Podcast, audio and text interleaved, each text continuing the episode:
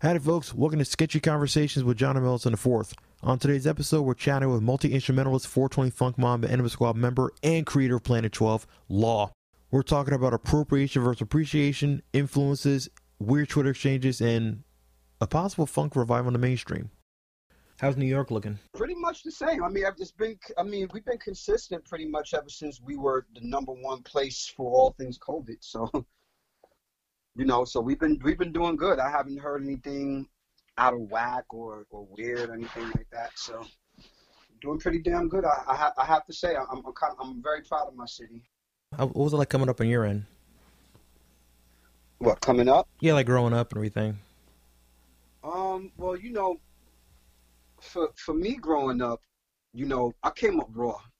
It's a sensibility of, of coming from a, a a famous family and and then you know from the streets of Brooklyn, St. Mark's Ave to be exact, and you know everybody around the world knows that Brooklyn is a um is is a hotbed of a lot of um different races, all you know from from Jewish to Russian um, to you know African American, you know whatever title you want to put on it, and you know, growing up in the hood gave me a certain advantage that most people didn't have because you learn the balance of holding your own, you know, how to be how to be tough, and, and most times when you had to be tough, and then of course you know because the family structure that I have that I grew up in.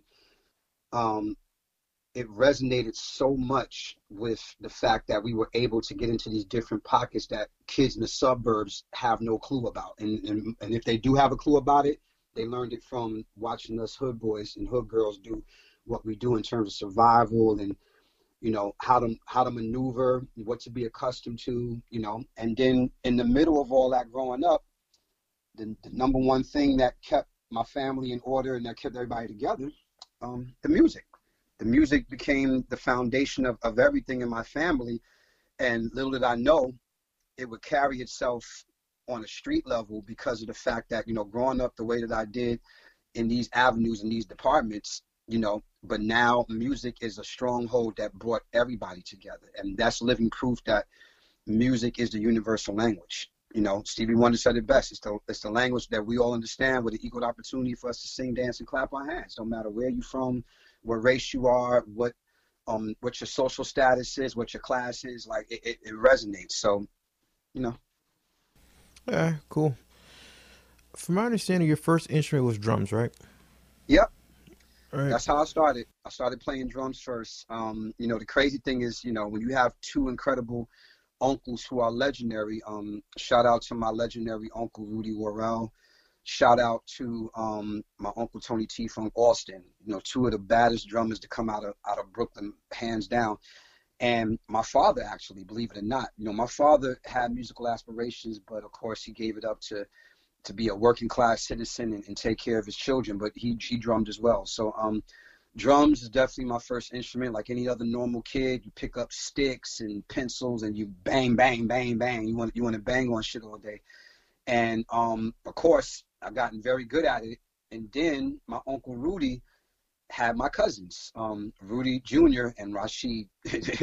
and both of those kids, of course, because they had the natural uncanny ability like their father did, they were more beastly than me. So I continued to play drums as you can tell, you know, obviously, thank God I didn't stop because I would have been well off and wouldn't have been able to do, do what I do over the years had I would have stopped playing. But um, I'm like, okay, I'm gonna keep playing drums, but you know, these guys, my cousins, they're beasts. They they got it over there. So you know what?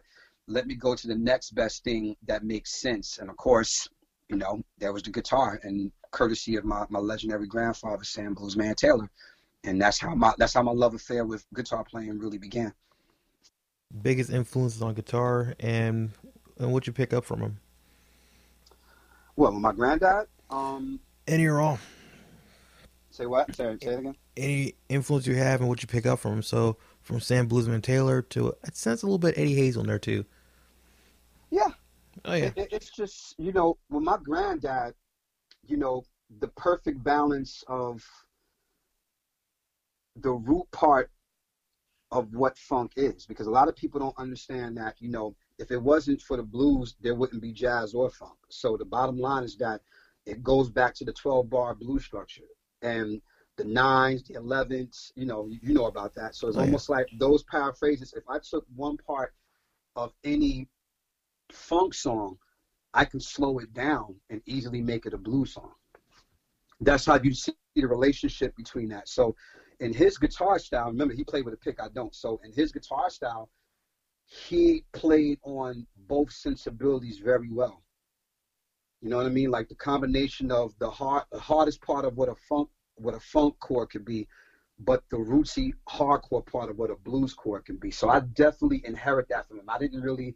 The, the crazy thing about um, my upbringing is that you know we're both self-taught, and I didn't. The, the crazy part about being self-taught is that you realize just how much you inherit from your family and what you get from them, whether it's something vocal or, or as an instrumentation. So at the time, as I was getting to know my grandfather and just wanting to play and, and do different things like that, I would see certain things he would do, but I was always so busy trying to kind of develop my own style more of the guitar players that I started listening to at that point. So um, it didn't really come together for me and make sense with, with my granddad until I actually got a chance to, to tour with him and live with him. And that's when I began to really discover that the whole time, certain things that I played, I'm thinking like, okay, this is different. But then I'm looking at him, I'm like, oh shit, he plays the same way. Oh wow, okay. So that I'm not off here. You know what I mean? So that's what I definitely got from um from from him more than anything else. That there's no no um no right or no wrong way to play your instrument in terms of the structure. And that was really his foundation. You know, the blues is the heart and center, and he would always put the emphasis on that. He even wrote a rap about it. He was like, um, she had a baby down in Dixie, called it Dixieland. Then created a big stage and put jazz up on the stand. Had a baby, had a baby named Bebop and twins named R&B, and told them all that no matter what you play, remember you got it all from me. so there you go. You know, there you go.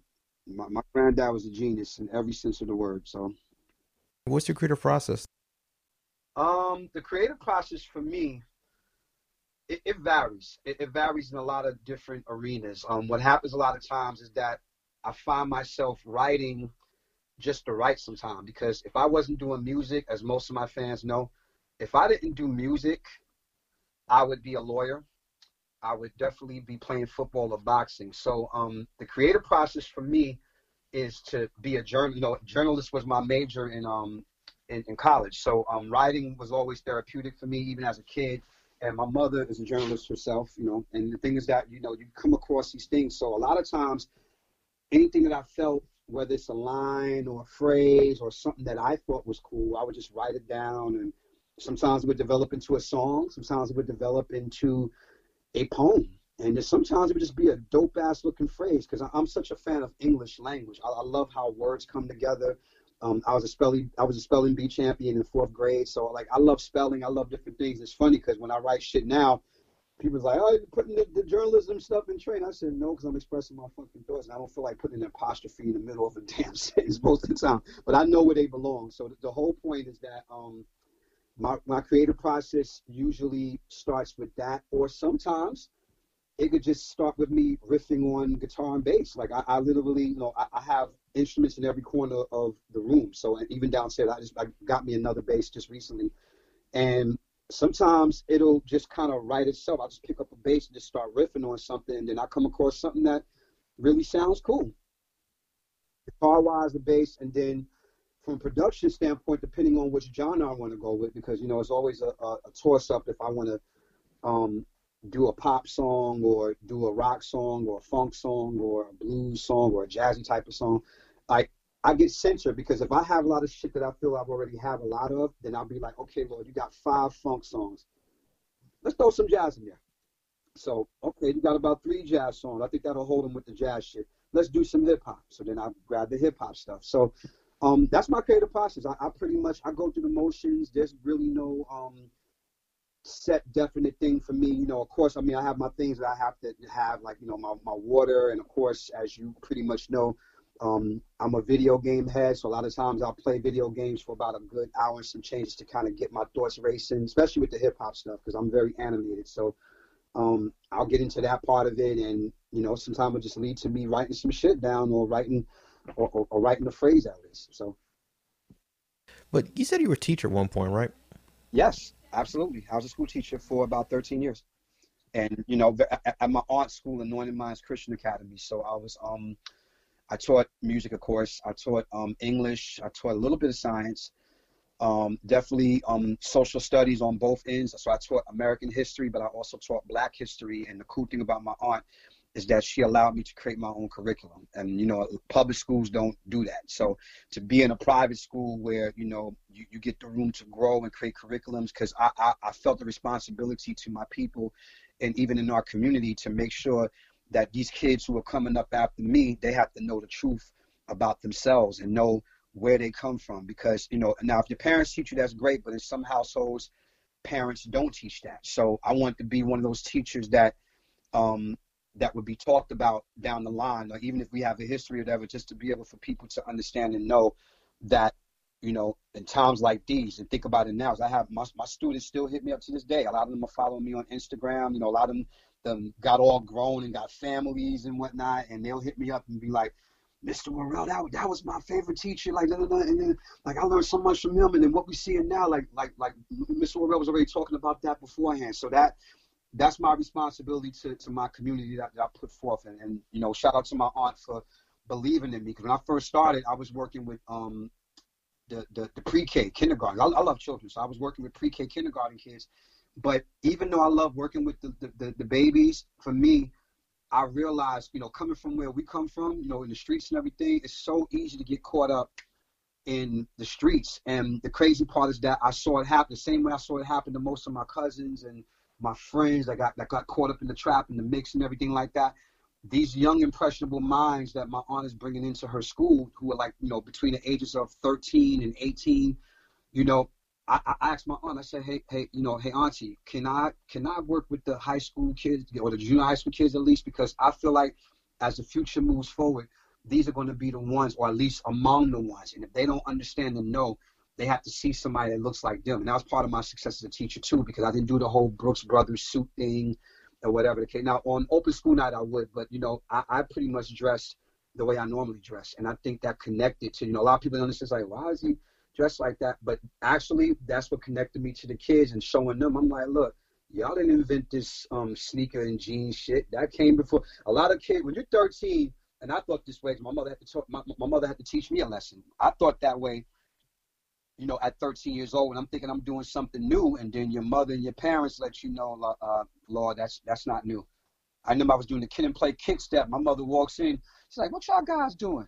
So we're doing the kid and play kick step. He's like, "Man, that ain't nothing but the Charleston," and I'm laughing at her, and I'm just like, "Y'all old folks always think that something is," and then I got schooled. We they had a documentary in my school about the the, the Roaring Twenties and boy, when they said, and there's a dance called the Charleston, I'm like, oh shoot. So that was my first lesson, just segue. That was my first lesson in why I love and respect the OGs even more. And I was around 12 and 11 when all that was happening, but it taught me right there. Sometimes you need to do this. You need to listen with, with your ears and not with your mouth. So this is why you learn more. So, and I want to implement that as a teacher. I want to show the students that y'all not doing anything new, and this is what's going to prepare you for the future in terms of what you need. And I kept it very real with them. We would have real discussions. I would show them different types of movies, and it was very unconventional. So I, I, am thank God that my aunt allowed me to to do that. I, I you know, I, I love being a teacher, but I knew I wasn't going to be that forever because my main focus was in music, and I guess that's why a lot of my fans say now they learn so much when I post or or when I talk because I, I give teacher vibes. so and that's because I'm a former school teacher. So yeah. Yeah, it makes total sense, you know, because I was because when you do post and you literally drop history lessons, so I'm like, wait a minute. And then when you mentioned you were like you were part of school system, it does make sense, you know. When you're teaching history, English, and others and other subjects, it all makes sense now. It all connects.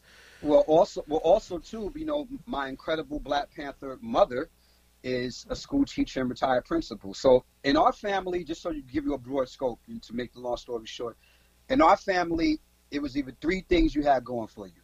Music is obvious.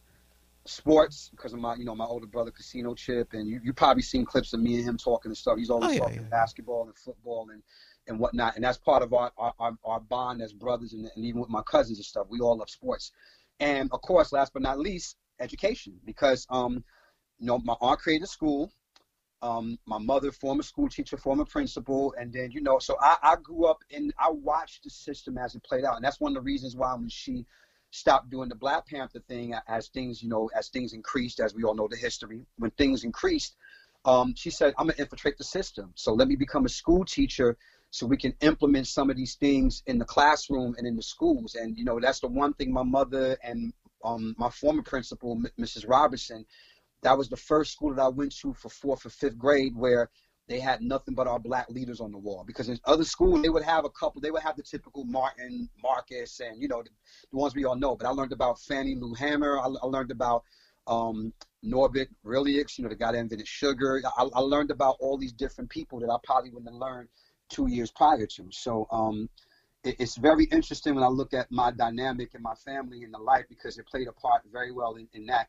And to me, in order to teach music, you have to know something. You have to have time. And, and I didn't just read books, as you know. I, I, mean, I lived it. That's that's why people believe me when I talk about music, and when I do. And in my fact, anything I talk about, to be honest, but but specifically music, because of the fact that it's believable because I was there.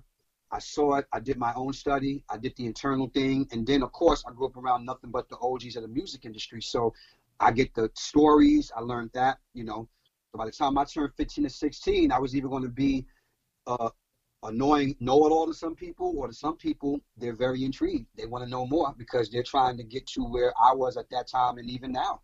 So it all plays a part. And I dig that, though, even totally unabashed about that. I keep on thinking about a lot of black artists, you know, doesn't matter the genre, but specifically hip hop and R and B, right? Specifically that, right? Like, mm-hmm. okay, you heard Mariah Carey's Secret Grunge album, right? Secret Grunge album? Okay, apparently Mariah Carey put out this secretly put this album out with this. It was basically a side project, right? She literally wrote the whole thing. Mm-hmm. She wrote the lyrics, wrote the music, produced it, and did backing vocals by somebody else singing the lead on it, right? And nobody knew it was her or she had anything to do with it. In fact, you can still find it now on Amazon for nine hundred forty dollars. You know. Interesting. Wow. Exactly. You know. Mm-hmm. So I keep on thinking about you know, like how there's certain people that are, are musically a lot more diverse and never get credit for it because they know their shit, they know their history, but they can never let on because it will kill the image, though.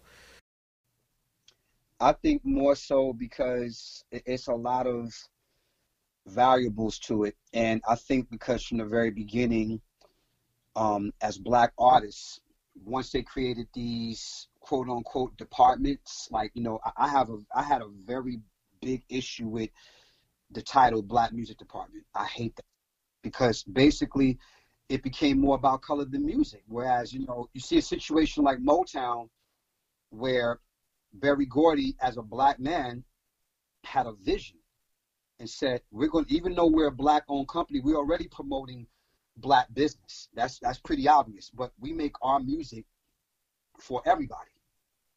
So the thing is that when you tell somebody what they can't or what they can't do because they're designed to be pigeonholed a certain way. So thank God that we had people like Marvin Gaye and Stevie Wonder on Motown that signaled the change. Or better yet, even on a deeper level, um, the, the late great Norman Whitfield, because no, Norman knew, like Norman had his finger on the pulse more than any producer on Motown Records, because Norman Whitfield was going to see that new group called Sly and the Family Stone that got that cat on bass is playing this whole thumping and pluck technique that's driving all the bass cats crazy. Yeah. You know, he he was he went to go see Funkadelic where he sees this young George Clinton in his prime, butt naked on stage and running around, and Eddie Hazel playing the sickest guitar riffs known to man. And Norman Whitfield said, "This is what we need to be listening to, Berry. This is what we need to be doing."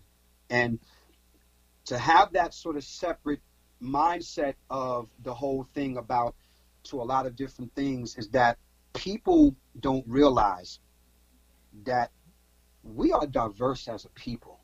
Very. It's always been that way, and I'm gonna tell you why that is, and why it will always be that way. Mm-hmm. Because we invented all American music. Yeah. No, nobody, nobody's proved. Look, that's the one argument nobody's ever tried to give me out of all the debates that I've had over the years of being on social media.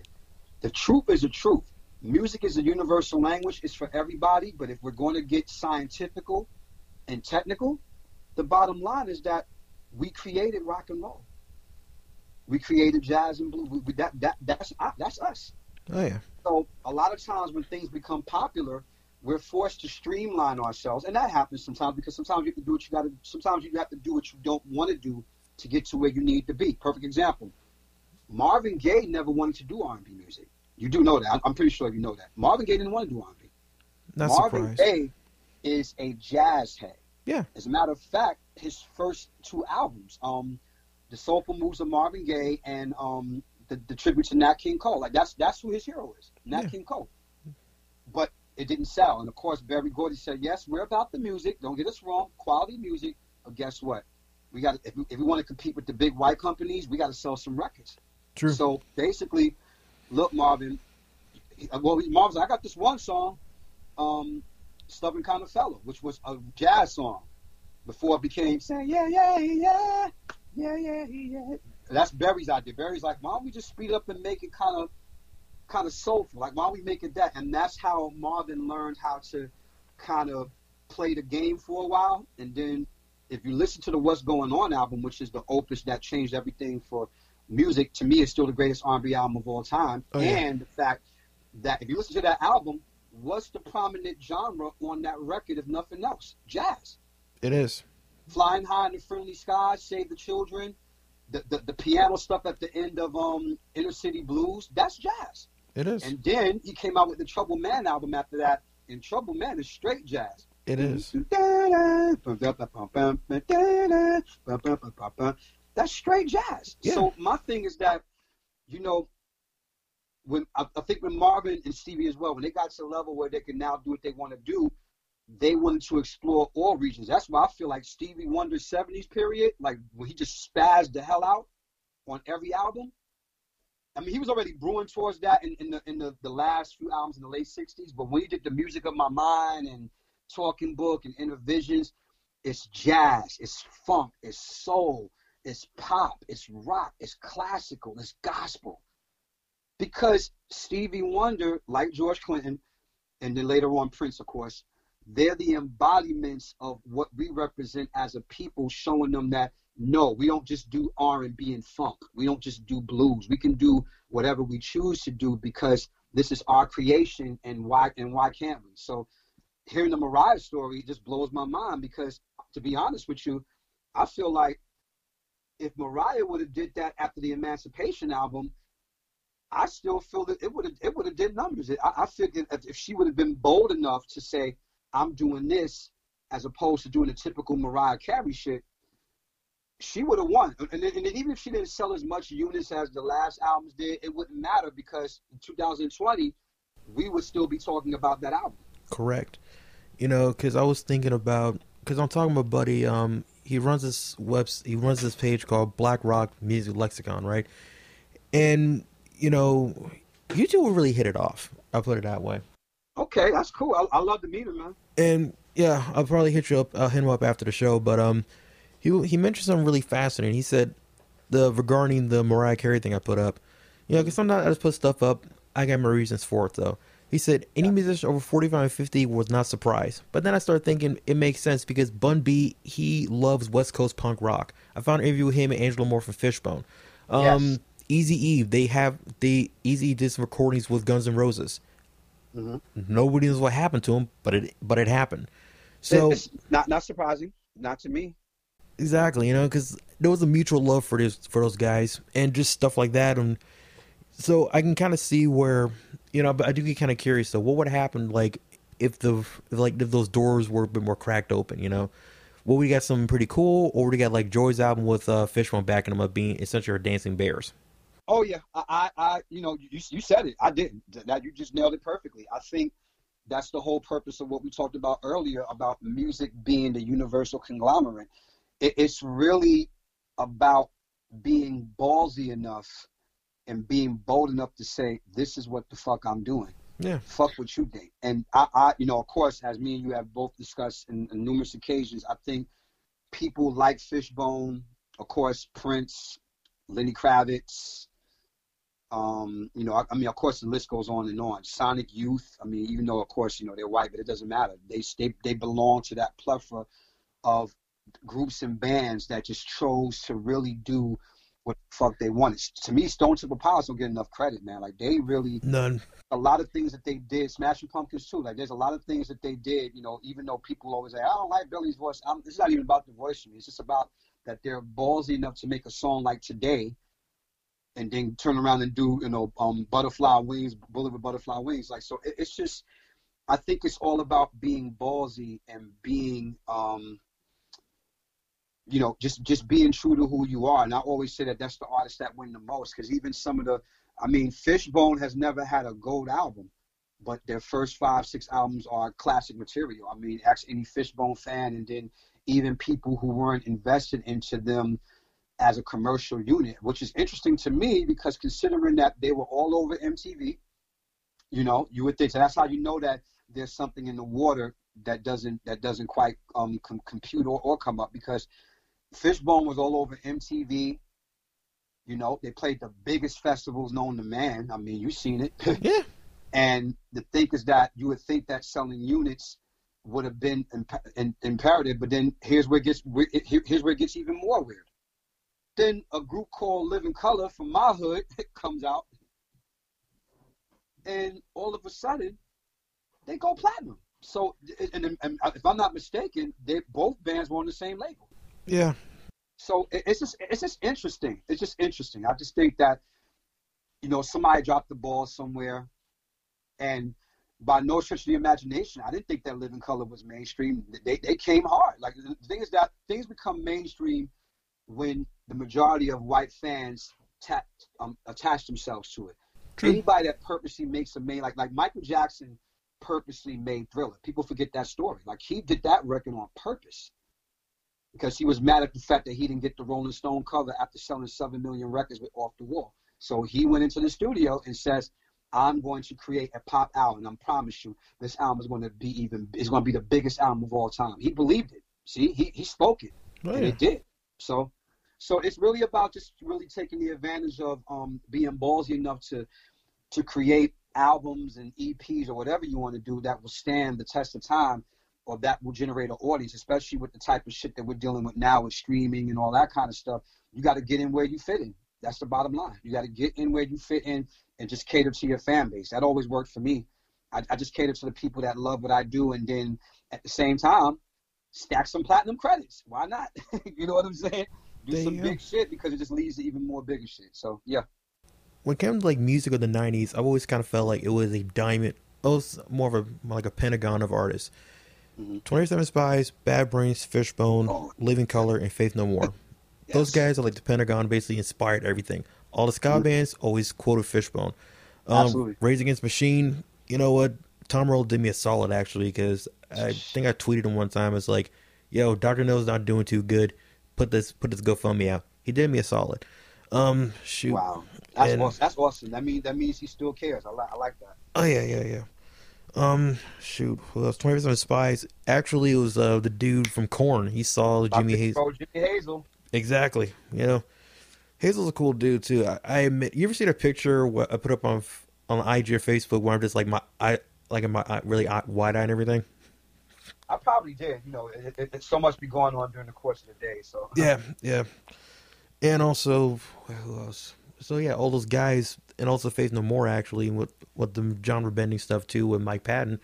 I kind of feel they paved the way for all the bands in the '90s. You know, they all checked those bands somehow. Absolutely, you felt. That's the truth. Is the truth, baby. It's it's it's it's written in stone. And anybody that, that says otherwise, I'm like, fuck you. Like that's you better know your history. That that's exactly what spearheaded that. You, you exactly. I can't even. I can't even put no more on what you just said, man. Like I, I'll try to find a sentence, but it wouldn't even equal to what you just said. That's exactly what it is. They, it, it, it's a torchbearer. It op- it opened the door. It, it, it, opened the door, like without without question. I don't think that we're. I mean, I remember one time. You're gonna laugh at this one. I, I think I probably might have told you this story. I remember one time. Um, we were opening up for Fishbone, you know, Enemy Squad. We, you know, part of Enemy Squad. We, we were opening up for Fishbone. So those, those are big brothers, you know, Norwood, um, you know, Kibby, everybody, like those, those are boys. So it's like we, we we were just excited to be there because after we opened up, you know, we checking out the show like everybody else. Like we watching from backstage, we watched the show. So I'm hanging outside, and I remember people were still trying to get in. And I remember somebody said, um, um, so yeah, who's Fishbone? And you know what I said? I got, I got, I felt offended by that. See, I, I, you know, I take that shit personally. Who's Fishbone? I said, ask no doubt. And everybody's like, ooh. Accurate I though. I, just so we clear, I wasn't throwing no shade. I promise you. No, no, no. I was not throwing no shade. I was being very sincere because guess what? If you rolled up on Gwen Stefani right now, she would tell you that. Absolutely. That's But that, that, that's what I love about them because all those bands that became big in the 90s based upon the influence of Bad Brains, 24 7 and Living Colour and Fishbone and, and Prince for good measure, all those guys that became that, they all they, they made sure like this is what we go. I mean, here's a, the Soundgarden did a version of Ohio Players Fopp. oh yeah. I'm like, oh shit, what y'all know about? Because that's really for the deep funk heads. You got to know anybody can quote "Skin Tight and Fire." Everybody can quote that, but "Fopp," you got to be a special kind of real diehard to know that Ohio Players record. So my thing was that to see Soundgarden, no doubt, paying homage, and Red Hot Chili Peppers letting it be known, um, and of course, without them, you know, without question, it's a two-way street. George Clinton produced their first project, and in return, the audience that was checking out um, Red Hot Chili Peppers, all those guys got into George Clinton. So it's like it's a fair exchange. I've always said that on, on many numerous occasions, but to, to piggyback off of what you just said, it makes a lot of sense. Like, I mean, hell yeah. I mean, there there would be none of that in that '90s era if it wasn't for that. You know, that's and that's a LA thing, to be honest with you, in terms of that that part of it with Gwen Stefani and Yeah. Orange County, that whole shit. And then it was easy to see because it, when when I first heard spider webs and all that shit, you hear the Ska influence. It's, it's so obvious. It's like, okay, I get it. You know, just make sure y'all pay homage to the guys who did that shit first, and they did. So that's always been the thing with me. That's why I don't get into the the whole racial discussion. Anybody can do any music that they choose to do. Just make sure you pay homage. That's the bottom line. Look, I'm a black man, and all the black people who influenced me, you see, I put the, I put them on blast in a good way. I make sure people know these who my heroes are. This is where I got this shit from. Exactly. You know, it was kind of funny because I was just about to ask, what's the difference between appropriation and appreciation? I was just about to ask that. Oh, culture. I- You, you, you ready to get into it? Yeah. Okay. Well, this is my definition of it, and many, many people agree with me. So I'm, I'm going to say it to be a fact because it's based upon the facts. So even with my opinion, it's still going to be factual because of the fact that I'm drawing from the facts. Don't lose me. so here, here's the thing. Cultural appropriation is basically what I just said. It basically means that anybody. Now, of course, in this term for the first half, I'm talking about white folks. I'm going to say what it is. Culture vulture appropriation is basically when somebody from another race, as a musician or artist, adapts a style to their artistry and do not give the proper credit on where they got it from when they do interviews. See, when they do that's the whole point of an interview. When you do it, I'm entering into your view. That's people don't break down words no more, bro. That's what an interview is. I'm entering into your view of how you see things. So my thing is that when these people sit in front of the the camera and people are asking you questions about where did you get your style from or what music did you listen to, it is your responsibility as an artist to let the fans and the whole world know who are your heroes. So this way, we can have a better understanding of who you are as an artist, who you are as a musician, if, if, if you play, and even more so as a person, believe it or not, because the whole thing is that, you know, we have to see the general interest of what you built upon. So that's what a culture vulture is basically. When people just take shit and then try to front like they created something new when it has an origin because all things have origins no matter which way you look at it. And that's that's just the truth of the matter. But here's where it gets interesting. The second half of it is that we also have black culture vultures too. You ready for this? It's going to blow your mind you know what black culture vultures you know what black culture vultures are black culture vultures are black people, black artists, and musicians who are not as talented, So when they're in the studio, like some of these guys got record deals because they knew people. So basically, what happens is that they hang around other people who are way more talented than they are. That's how ideas get stolen. That's how copyrights get rearranged. That's how people that didn't write shit on that particular song gets to put their name on it. I know you heard those stories before. Yeah, and I'm not going to say no names for the sake of this conversation, but I'm just, but I'm giving you an example. The whole point is that they're, I hear, I hear my people screaming all day. Yeah, culture votes. I said, yeah, y'all screaming at white people, but some of y'all blacks are culture vultures too, for the sake of our people. And I've said it numerous times, and it's not to ever shit or doubt my people, because I'm all about my people, but I'm also a realist too. The bottom line is this: in my 20 something years in this business, I have had more issues with my own people than I've had with white, Hispanic, whatever you want. I've never had to go through that.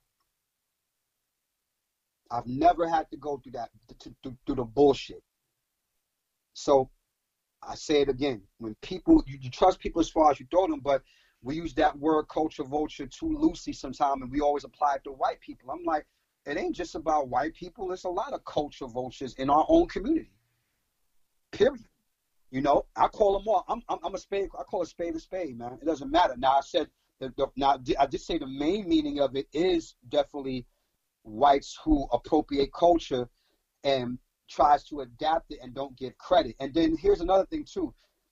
In my personal opinion, some things are just not for other races to do. That's my opinion. I feel like if you didn't do the homework enough, why would you try it? Like I made the perfect example, and I wasn't I wasn't throwing no shade. When the whole twerking thing became a phenomenon, the first thing I said, you have to have ass to twerk. True. If you don't have ass, you should not be twerking. No, what, what's twerking? You ain't twerking, you irking the fuck is you trying to do? to me, that's cultural appropriation. Because, girl, you know, you, that's the whole objective of twerking. Is if you got a little bit of shit back here, you know how to make that shit. I'm just, I'm calling it what it is for the females. If you can't twerk, you should not be trying to twerk. To me, that's culture appropriation, in my opinion. That's just me. If, if you ain't got no ass like that to be twerking, you shouldn't be trying. Oh, you twerking because you see it's, it's, it's the new thing now. No, first of all, it's not the new thing. There's been twerk. Look, look at Two Loud Crew videos. Twerking been around. This ain't nothing new.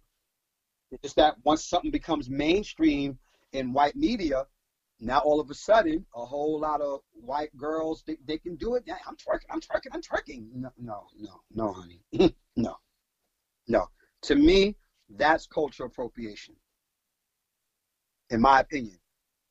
Now, now, now, now, if you are a white girl that do got ass, and you've been doing it, and you're that, and you've been that turned up before it became a phenomenon, then you you official. I know a lot of women like that. You official. The other ones that be just trying to jump the bandwagon and shit, I, I, I hate that shit. Like unless you know the history, like unless, unless again, unless you got, you shouldn't be doing it. That's the whole objective of twerking. You have to have body and, and ass to twerk. I mean to make it about that. I just wanted to make a point. It's just like, come on, man. You gotta, you know, you gotta be realistic too. so Sarah J, you're excluded from this conversation. yeah, thank you. Oh wow, that, that's even better. You said even better than me. Wow. I grew up on Blowfly. What do you think? Um. Oh God. Um, I'll put it this way, but okay, that's another thing too. Like for the first time I heard the word twerk actually was was from uh, Funkadelic actually on Uncle Jam Wants You Aren't Uncle Uncle Jam Wants You album. That's the first time, time first time I heard the word actually. Yeah, it didn't work now. Oh, there yeah. you go. So George is always ahead of his time. You know that. Absolutely. You know, I call him dad. I call him dad for a reason. you know, I think another thing too, because um, even back in the day, right, he was doing shows with the Stooges and with eating the Stooges and stuff. You know. Well, well, yeah. I mean, the Stooges, MC5, um, Ted Nugent, the old Ted Nugent, not the political motherfucker that we see today who's disgusting, but the old Ted Nugent, the one that actually was more known for his guitar playing than, than his political beliefs. But um, yeah, and then Vanilla Fudge, my guys, you know, um, Carmine Appice is in my top ten favorite drummers of all time. And as you know the story already, they were on the road with them, and Funkadelic equipment didn't come in um quick enough for them to, to play, and they were the opening act. So Vanilla Fudge let um Parliament use their equipment, and they said, "Oh shit." This is a sound that we've been trying to get. Like they've been, they've been wanting it because you know George has been trying to experiment with playing loud and and and doing a transformation of, of rock and roll and putting that and putting that whole thing together. But um, they didn't know how to do it. And then that one night when they played with Vanilla Fudge through Vanilla Fudge's equipment, things changed. And that's how that's, that's, that's actually how they became Funkadelic, from what Billy Bass Nelson told me. Yeah. That was another thing too. I was thinking about also. I remember hearing a story about when he saw Arthur Brown live, and he was like, "He said that motherfucker set his head on fire." yeah, yeah. And I still crack up at that, you know. Real shit. Like Real shit. whenever somebody posts a video of somebody doing stupid and end up combusting, I was like, "What in the what in the crazy world Arthur Brown is this shit?" You know, Yeah. only five get that reference. Yeah, You know. I get it. I, I, I've- I've known it for so long. My grandfather had stories on, on that shit. All right. So I remember you mentioned you're a gamer and everything, right? So one of my favorite composers is Koji Kondo. Actually, Ooh, okay. Yeah, love that guy. trust me, there were a couple of times for certain guitar solos I tried to add the Legend of Zelda theme in Weather, my, the song I do called Weather, right? I try to add the Legend of Zelda theme in there. Sometimes it Uh-huh. works, sometimes it doesn't. Um, so would you say that might have been a slight influence on you too? You know, like maybe in the back or and maybe in the back of the recesses, you know? What, for games? Yeah, gaming wise, only like even musically, Oh, like shit. You I might pick up a melody or like might been a slight influence. Um, Shinobi, Ninja Gaiden. Um, I'm, I'm taking people back. Um, definitely NBA Jam. Double Dribble from Nintendo. Remember Double Dribble? yeah. Double Dribble. Um, my favorite video game of all time, hands down, is without question um, Metal Slug Anthology. Um, all, all the Metal Slugs were just incredible. Um, what else? Um, the Punisher, the, the original Punisher arcade video game, that version. Um, WWF Superstars Wrestling. I, I, I can go on and on, man. A, a lot of games really inspired. Mercenaries for PlayStation 2 because you know you gotta remember I, I always loved war I, i've always been fascinated with military because you know my grandfather being an air force guy and a couple of my uncles were in the navy and stuff and i have two cousins that were in the army. So i've always been fascinated with the culture so I, of course i knew about it more than anything else about you know the rankings and things. So i love video games that always played those sentiments with um with war. Um turtles of course. Yeah So I had a quick flashback when I got into a heated argument over Legend of Zelda. Zelda was the shit. And oh, speaking of which, Contra definitely. Yes. Um, C- Contra definitely had a um influence without question. Um, oh, Marvel versus Capcom. I mean, simply just for the, I, I think I think we all can agree to that. Simply for the fact that um, Marvel versus Capcom, including all of the heroes that we love of our beloved Marvel, DC worlds, and any video game that includes any Marvel or DC characters, I'm pretty much into. I'm all for it. I- still have all my old comic books, so I'm I'm very well invested in that.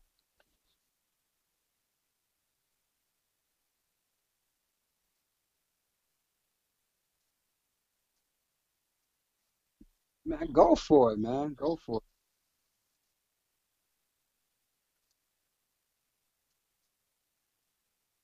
Mhm.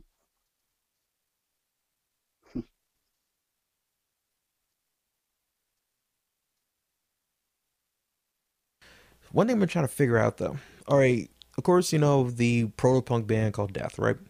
Of course. All right. Absolutely. Apparently, they were recording for the whole world to see at the same time George Clinton and Parliament Funkadelic was there. Around the Interesting. same time, right? And Mhm. apparently, the the guitar player who passed on, right? Him and George got into a weed war. Actually, it was uh, exactly right, and it, Weed war. Wow. Exactly. They're trying to feel the who had the better bag of bud, so to speak. And I can't remember who I can't remember who won the war because I got to find it up up on Urian's page actually, right?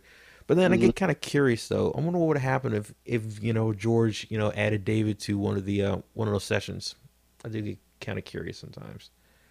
You know, Oh yeah, that that would be. Whew, I that, that's it, it, it, it, it would be a game changer for sure. totally. I promise you that much. You know. All right. So speaking of production stuff, what's your philosophy production wise? You know, for for production, um, for me, once again, it's almost like my creative process. I think um, when certain things speak to um, the the nature of how you put things together, like um, it all depend it all depends on the genre of music. I think when I when I go for the more funk R and B stuff, my philosophy has always been the combination of digital and analog. Because of course r&b bass guitar drums the more organic the better. So for me um, i've always done a thing where i made sure i had the best of both worlds and p-funk was an influence when it came to that for me because to be able to have a song that has a drum machine but that shit still has everything else included so in other words or better yet even better um, Sly and the Family Stone. People don't realize um, it's a family affair. That's a drum machine. That ain't Yeah. drums. Rhythm Ace. It's a rhythm, exactly. So it's a drum machine, just bass, guitar, keyboards, and piano. So when I got into hip hop, see, this is the great thing about hip hop, is that you know when things like you know the SP twelve hundred, shout out to Pete Rock, the SP twelve hundred, and um, you know the MPC two thousand, and even my first drum machine that I had on my Casio keyboard, I began to realize, well, what if I just took the drum machine from this and just put live bass on top of it? And that was based upon the influence of what I've heard P Funk do, what I've heard the Gap Band do, what I've heard the Bar-Kays do. Because remember, when the 80s came along, they all had to change their sound because everybody had to downsize the big bands. Cameo, remember, Cameo had like 13 members. And what happened after that? They downsized to like four or five by the time the 80s rolled around. So they, they the sound got even simpler. The funk was still there, but they still had like listen to um um single life.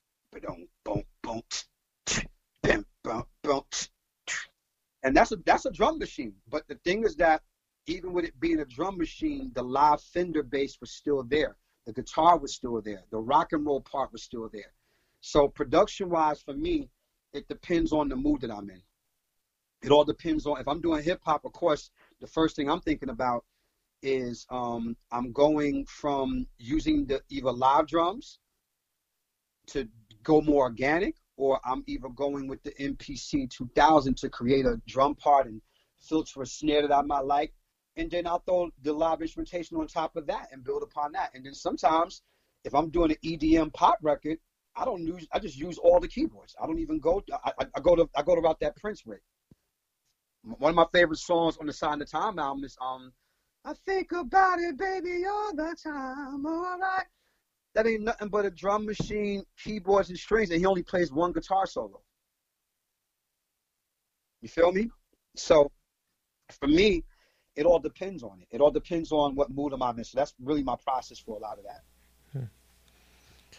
You know, speaking of cameo, I kind of pitched this idea to Dirty Walt, but one thing I've always wanted to see was one thing I really feel should have happened at least like regarding '80s cameo. It was the second, I think it was the Fishbone in Your Face album, right? I really feel they should have done a tour because their sounds were kind of parallel.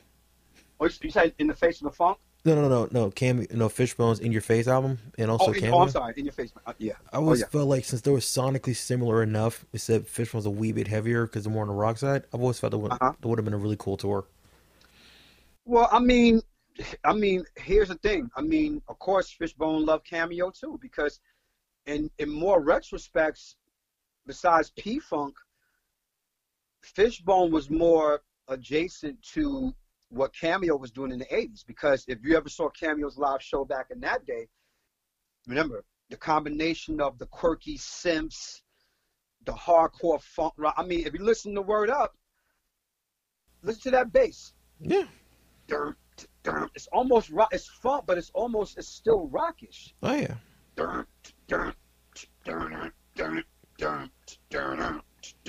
That's why if you notice when a lot of cover bands do the song, they can't help but put distortion on that part because even though it's a funk thing dedicated to hip hop, it had a lot of rock overtones. True. Korn did a cover of Word Up.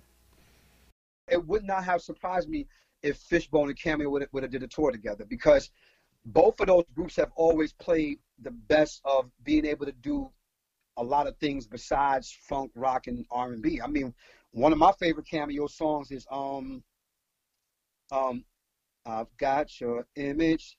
It went in on me hand in hand. It straight up he would they went straight people don't even realize that's Larry Blackmon singing the first part before Tomi Jenkins comes in. That's straight jazz. That sounded like nothing that cameo would ever do on a record. True. Same thing with Fishbone. Their version of Freddie's Dead. Oh yeah. It's not something you know. I mean, it's, it's, it's like you expected, but they did it so much in their way, and I love that. You know what I mean? Like they said, okay, this is how we would do Freddie's Dead, and I love that they were ballsy enough to take one of the best songs, or a song like Everyday Sunshine, where it's so poppy, but then at the very end, my favorite part of that whole song is when they go gospel. Oh yeah. In your darkest hour, in your time of need, like they, they, I'm like that. That combination, you, you have to be again going back to what I said earlier. You have to be ballsy to be in that frame of mind to go from hip hop to funk rock to R and B. You know what I mean? And you know, it, it's that would have been a great tour, man. That would have been an awesome tour. Totally. You know, that reminds me too regarding cameo. Damn, it was on the tip of my tongue actually. But no, okay, another okay, wait, now I remember. Another another time was a funk band actually. Okay, what was that song by by Gap Band till you dropped the bomb on me? Yeah, uh huh. If you listen really close to those drums, like that's like a straight rock beat. Like just- Yeah. it's a straight damn near marching rock beat actually. Yeah, absolutely. That's why if you notice the marching bands play "You Drop the Bomb on Me," like the HBCUs. Oh yeah, that's one of the songs the marching bands play. And then even with that, the last time I saw Gap band do that live, they put a serious rock thing under that. Which makes sense because I heard like the synth is kind of distorted, so it's like it's, it's like I can't say, I can't say I can't say the word the the word that starts with S is keyword. It's just my tongue flies on my mouth. But you know what I'm trying to say. Synthesizer. See, um, it's like a really distorted sound where it sounds like a rock guitar, right? Uh huh. But it was a, it was parallel to it, but it still made its own. You know, I've always been intrigued by that too. You know, but all right, speaking. Well, I of, mean, the, the Gap Band, I mean, here's the thing with them. They, they had a very unique sound. In, in, in, in the world of funk during that period, it's kind of hard to um, distinguish yourself when you got bands like Cameo, Ohio Players, the Isley Brothers were still kicking everybody's ass, even though they're like the oldest of the bunch, the Commodores, you know. So the Gap Band was very smart. The combination of Robert's bass playing, Charlie's vocals, of course, and then and keep in mind that's Charlie Wilson actually playing the synth bass on all the Gap Band stuff. A lot of people don't know that. Really. Yeah, that's Charlie. they never mentioned that. That. They Yeah, never mentioned that, you know. Like they rebranded Charlie Wilson so goddamn much, you kind of forget certain deals, you know. Well, I mean, that that's the thing that makes those bands special because as I got deeper into the funk part of my, my sound, and that's like I'm talking about like 12 or 13 years old, I had to start making an understanding on what made Kool and the Gang different from Earth, Wind, and Fire. What made Earth, Wind, and Fire different from Funkadelic? What made Funkadelic different from um, Pleasure? What made Pleasure different from um, um, um, Con Funk Shun? You know, like just just putting it all together and trying to understand that all bands do incredible funk music, but they're also diverse too. Because you know, most of the funk, most of the funk heads, they hated when the bands did ballads. Like people crucified the Commodores, and then I said, but y'all don't crucify the Isley brothers. I said the whole point is just that I realized this is what this is what helped me put together my whole thing with Planet 12. Is I want to have the best of all worlds. I wanted to make sure that the musicians out there would be satisfied enough to hear my shit to, to be able to want to play it or listen to it. At the same time, I wanted the girls to shake their ass. I want the girls to fall in love with somebody. You know what I mean? Like they, I want the girls to to, to persuade their boyfriends to, to bring them to the show, so we can have a song like that. It's a balance. You, I always say you have to have balance. I I not thank God, you know, because you know me and Lionel, we talk about this all the time. You know, and I always said, I said, you know, you, you you're a genius for that. I said because you could have easily wavered and did what you thought that people wanted you to do. And you did exactly what the hell you wanted to do. So that makes Lionel a musical rebel. Lionel, the record label didn't say to Lionel, "We need a pop record." Lionel said, "I got this song here. We got all this dope ass funk. Let's do something for the ladies. Let's do something for the ladies." Same thing with rock, because you've noticed rock. A lot of rock artists got like Styx got it the worst. Oh yeah. Because you know, I, see that that's the thing. Because if you alienate, and if you alienate, and that's always been my thing. And matter of fact, if you, I don't know if you know this story, but I'm gonna tell it anyway. Perfect example. Busta Rhymes, put your hands where my eyes can see. Do you know the story behind that? No, fill me in. Okay, and I'm gonna fill you in. And those who those who watch me on Instagram, they they'll get the story too. Um, so Busta was putting together an album, which is called "When Disaster Strikes." It's actually actually his best album in my opinion. That's his best his best work. Oh yeah. And basically, you know, the first singles were all coming out because everybody know Busta's very animated. You know, you know the whole shit, Dungeon Dragon. You know that whole thing. Yeah. So he was hanging out with Diddy one time, and Diddy said to him, "Yo, Bus, let, let me let, let me holler at you for a minute, man." Now, I understand the animated part of who you are, and what I, I love it my damn self. It's dope as hell. But you alienating the ladies, Playboy. Why don't you try doing a song where you don't use your signature rasp? And Busta said he had never thought about that. He's like, uh, hmm, you know what? Let's try it. So that's why we hear hit you with no delay. So what you're saying, yo, silly with your ice, Billy with the dilly, yo. Like that's and, and mind you, to this day, I mean, I mean, Busta got classics and hits, but I can truthfully say that is probably Busta's most commercial song, and that is the one song that you can play in any club, anywhere in America or overseas, and the dance floor, they rush that damn dance floor. True. You know, you understand what I'm saying? So, so that, so Think and think about it. Think about that for one second. That whole the whole purpose of that and the way that that drive in. Then you thinking Busta gonna come on some? And he could have easily he could have he could have ignored Busta and been like, ah, I'm doing what I'm doing. He could have ignored Diddy and like, I'm doing what I'm doing. No, did not do it. he said he got smooth on him.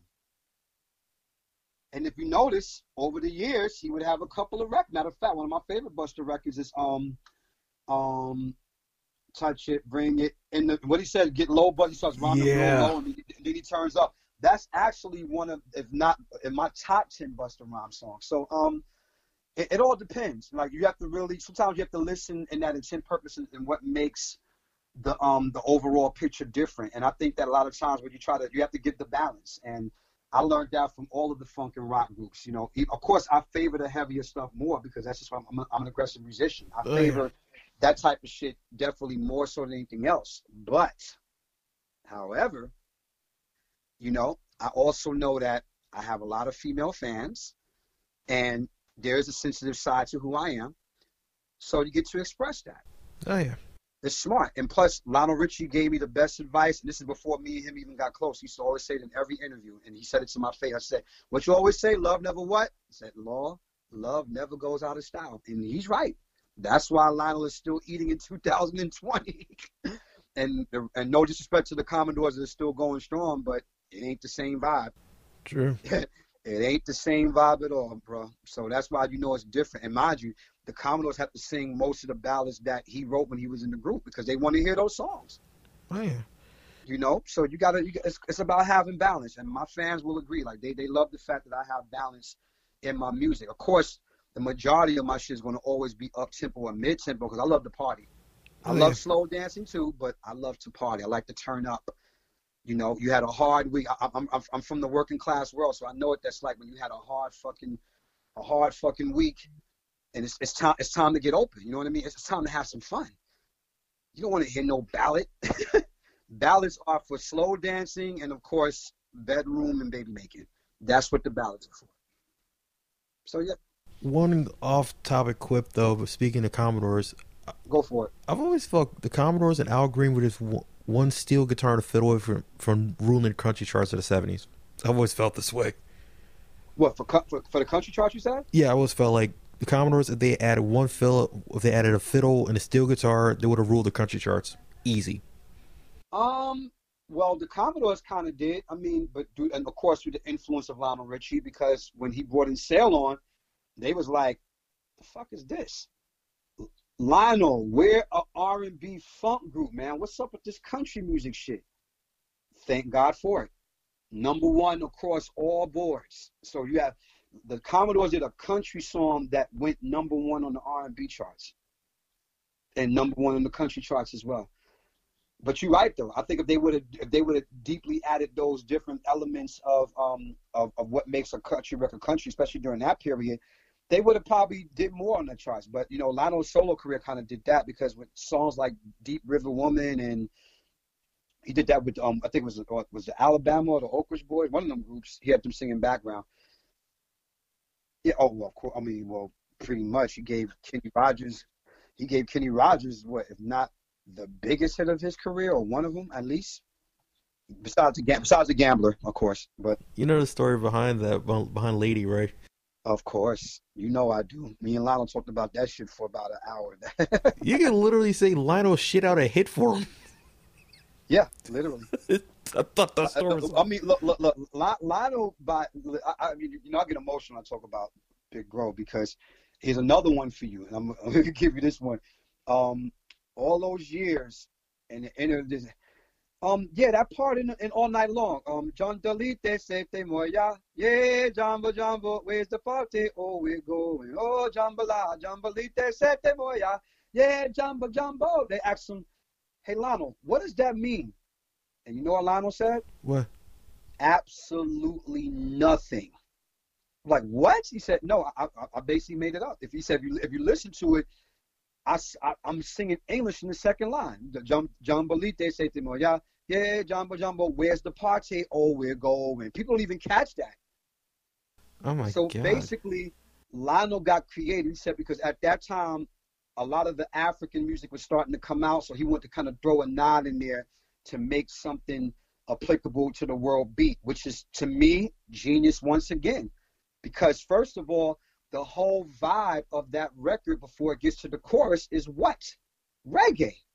Well, my friends, the time has come. You know, you know what Lionel said to me? Lionel said to, he told me this when we was on the beach chilling in Hawaii. He said to me, he said, I was doing my fake ass reggae action because I, I, he said I love reggae music. So I was doing my fake ass Bob Marley action. Well, my friends, the time has come. Raise their roof and have some fun. Throw the way the work to be done. Like he, he was going for that Jimmy Cliff Bob Marley sort of thing. And then when oh, it gets to the chorus, then it's straight pop R and B. So anybody don't think that that that don't think Lionel Richie's not a genius, go fuck yourselves. that, that's that's how I feel about that shit because it takes a special kind of mental as a songwriter to say we're going to incorporate this, we're going to incorporate this, but it's still pretty much going to be in the vein of pop R and B. So um, it's it's just interesting to me. Like I, I say once again, in those textures of Lionel being bold enough to take a risk and include all these different things as he's killing the pop market. You know? Oh yeah. You know that kind of reminds me a little bit actually of all right. This is a song called called Prisencolinensinainciusol, right, by Adrian Celentano, right? Mm-hmm. And the thing about it is, it sounds like it's in English, right? Trouble is, it's totally gibberish but it sounds like it's in English, right? Because that's what he's trying to make it sound like, right? Yeah. So that reminded me a little bit what Lionel Richie did, you know.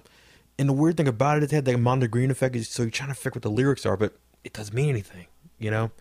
Because he had a Celentano had a thing for like you know, like like you know seventies like like late sixties and seventies funk, of course. So he's trying to he's trying to pay tribute, you know. That was the whole idea. Well, I mean, yeah, I mean, the like I said earlier in, in, our interview, man, like it's it's no right or wrong way to do music. I just think that one has to be um, fearless and ballsy enough to take risk as an artist and to stand firm in um, in in what you believe in from your artistry. Because remember, as many people that's not going to like it, there's going to be many people that love it. Totally.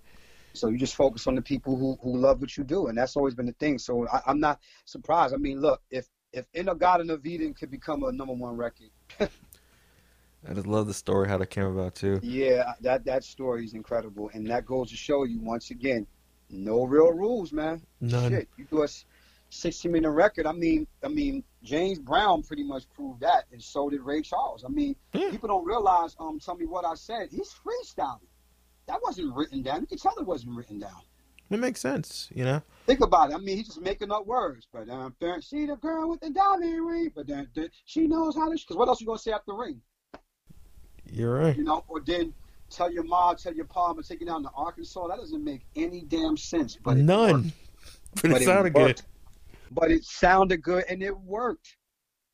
That's the power of good music. If, if you can make it, if you can make it believable, why the fuck not? I mean, here's a better one for you, Mary J. Blige, because to this day in 2020, I do not know what the fuck a dancer is. Let's get it back in, in, back, back, in this dancery. What the hell is a dancery? But when they asked her in the interview, she said, I just made this shit up. I love it. I said, good. I'm just saying that because I'm just like, I've never heard that shit, the dancery. You, understand what I'm saying? So it, it's, it's crazy that, you know, if Mary J. Blige, and what she said, um, that's what she said, um, don't need no hateration, holleration. Now, those were, I mean, holler was already a word and hater was a word, but to add an Asian onto it, because now it's in the, it's in the dictionary now, from what I understand. It is. It is. So that goes to show you because a lot of broken language that us black folks came up with. I mean, whoever thought we would see the day where pig Latin would become mainstream? Oh yeah. Pig Latin is just the way that, that us black folks talk, and we didn't want you in our fucking conversation. So now when I hear people like for shizzle, my nizzle, I'm like, interesting. My mother knew me to talk like that back in the day. So this is what proves my point once again. It's nothing new under the sun. Everything has an origin, man. Oh I can't stress it enough. So that's why I be laughing when I see a lot of these kids, you know, that, that are my kids' age. You know, my kids know better, thank God, because look, look look how they were raised, look how they grew up. So even if they, they understand, they learn that Oh yeah. It's a different, you know, there's always an origin to everything that's that's being presented. So we don't get into that whole, oh, they doing that new thing. Oh, it ain't that new. Trust me. It, it- I mean, some things may be different. There are there are a few new things. Don't get me wrong, but Oh yeah. the majority of the times, I bet you any amount of money that there is an origin somewhere that has not been discovered. True. A lot of a lot of minds got blown a few years ago when people thought, you know, people. I don't know how people still think that Michael Jackson invented the moonwalk. I don't know. And then Jeffrey Daniels, the one that taught it to him, you know, he realized that he didn't come up with the moonwalk either. Bill Bailey did. I saw that clip from the Apollo.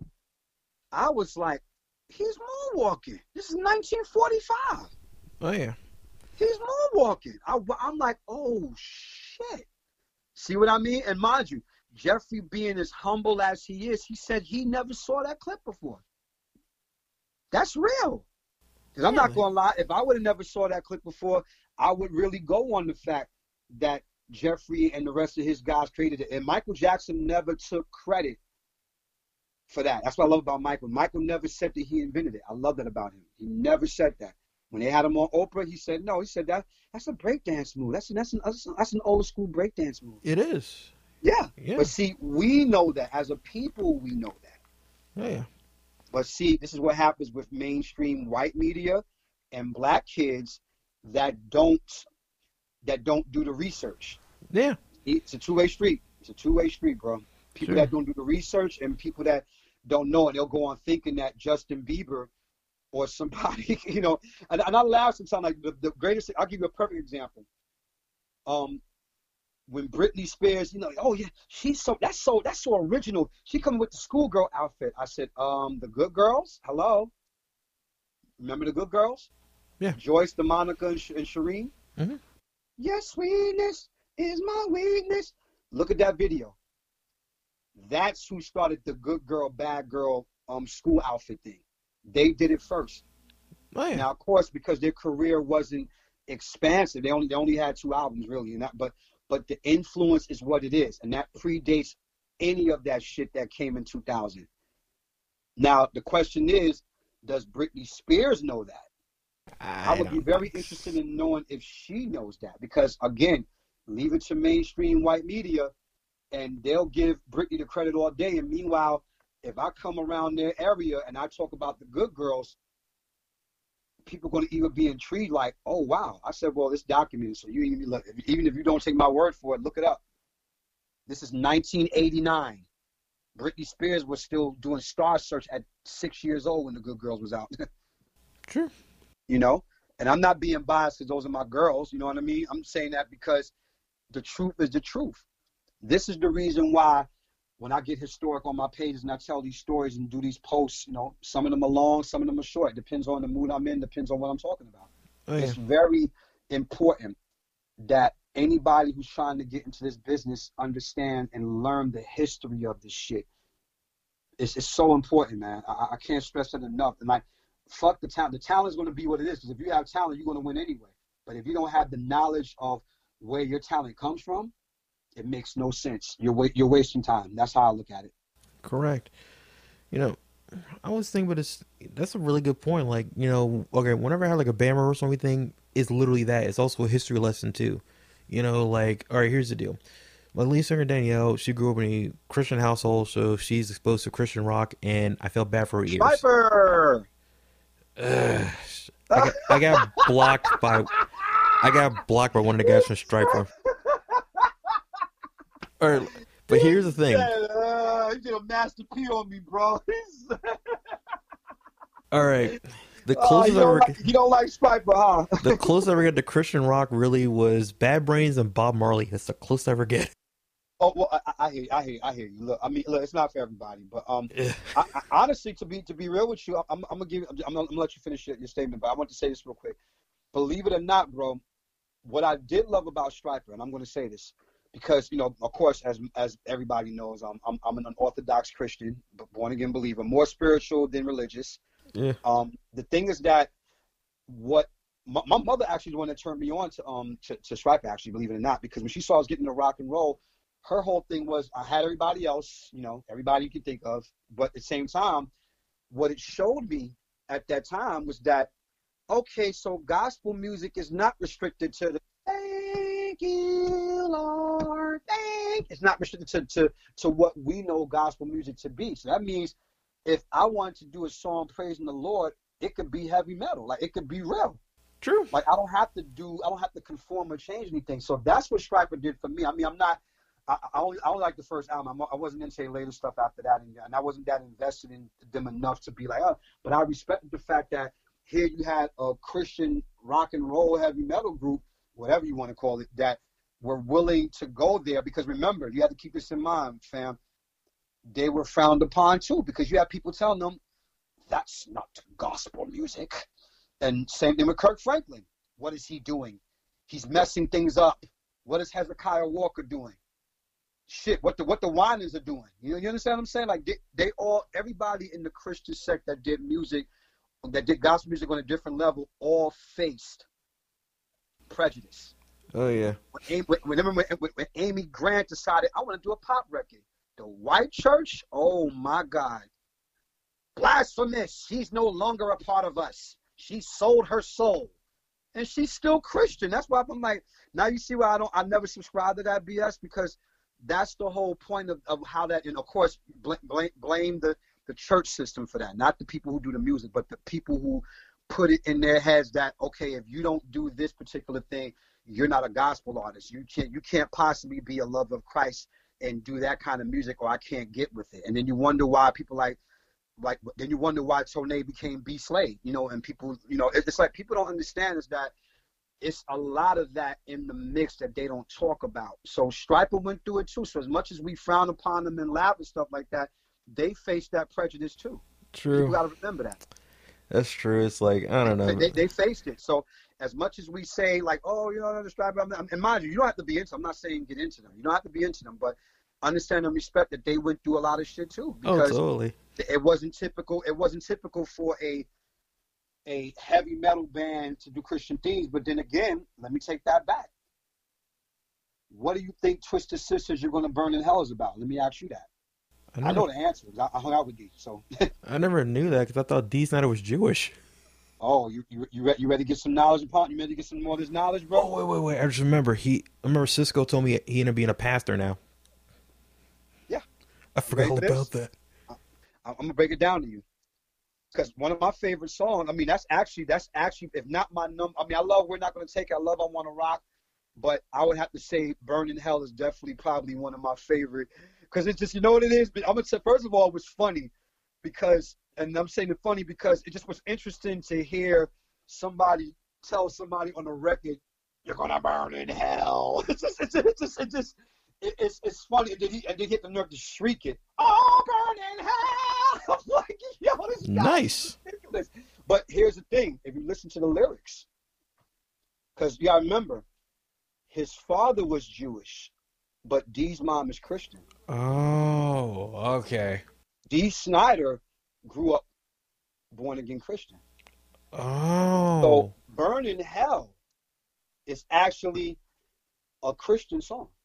Now, of course, by all sonics and theoretics, because we know music, people don't think about it that way because it's, it's Twisted Sister. It's the same people that made I Want to Rock that told your parents to say, we're not going to take it anymore. So it's like, how could the same guy that has these these this message about Christianity in this rock song, but then turn around and, and tell and, and, and tell um uh, have a song talking about we're not going to take it anymore and, and having kids rebel. That was the number one rebellious anthem of the 80s, yeah, it was. without question. We're not going to take it. So the same guy that wrote that, the same guy that wrote um, "You're Going to Burn in Hell," and it's crazy because when I met D, Dee Snider and my grandfather got inducted into the Long Island Music Hall of Fame at the same time. So me and D hung out the whole night. Nice. Because I'm, I'm a die, as you know, I'm a diehard. And Mark Mendoza, me and him jammed together at one of his shows. When Mark Mendoza had his band together, I came up on stage and played like three songs with him. So I'm a Twisted Sister fanatic. I, lo- love those guys. And um, shout out to to the late great AJ Pero, who I also did some work with before he passed away. So see, law, law, law got heavy metal credentials too, bro. You know we talk about this all the time. man. Oh, I can tell. That's that's on a Metallica shirt. Yeah, Um, well, I mean, well, I mean, well, no, Here- I've no, known you for shit. ten years, so I've I keep this an eye on stuff. I just don't say this, much. this is true. No, but but let, but let me say this though. This this is very true. But the, here's the funny thing about that, because I know you've seen the recent years. You got these kids now wearing Metallica shirts, and they don't know the first thing about Metallica. So that's why I said I appreciate the fact that you noticed that because you know if you know anything about me, and most of my fans know about me, I wear my heroes on my heart when I wear these shirts. Because when I wear a shirt of anything that I like, you know, I have have a Jason Voorhees shirt. I love Friday 13th. You know, I'm a, I'm a fanatic about that stuff. So pop culture and things that I that I loved in pop culture, I wear them. But um, anybody, but wearing a shirt doesn't mean shit. Just because somebody wears a shirt of a of a of a group doesn't necessarily that doesn't necessarily mean that they like the group or they know the music. And I hate that shit personally. To be honest with you, I feel like if you're gonna wear your favorite team, you're wearing it because it's your favorite team. If you love the Green Bay Packers, you should be wearing the Green Bay Packers. You have more than one favorite team. See me, that's like me. I have more than one favorite team. I have like top fives and top tens. So anytime you see me with a Raiders hat on, regardless, I mean they did lose, but uh, you know the thing, the thing is, but I'm just making a point. You, you, you- get the point though. 49ers, like that's because these are my teams. I'm not going to wear a team I don't like. Like one time I wore Ash, I wore a Houston Astros shirt because Nolan Ryan is my second favorite pitcher.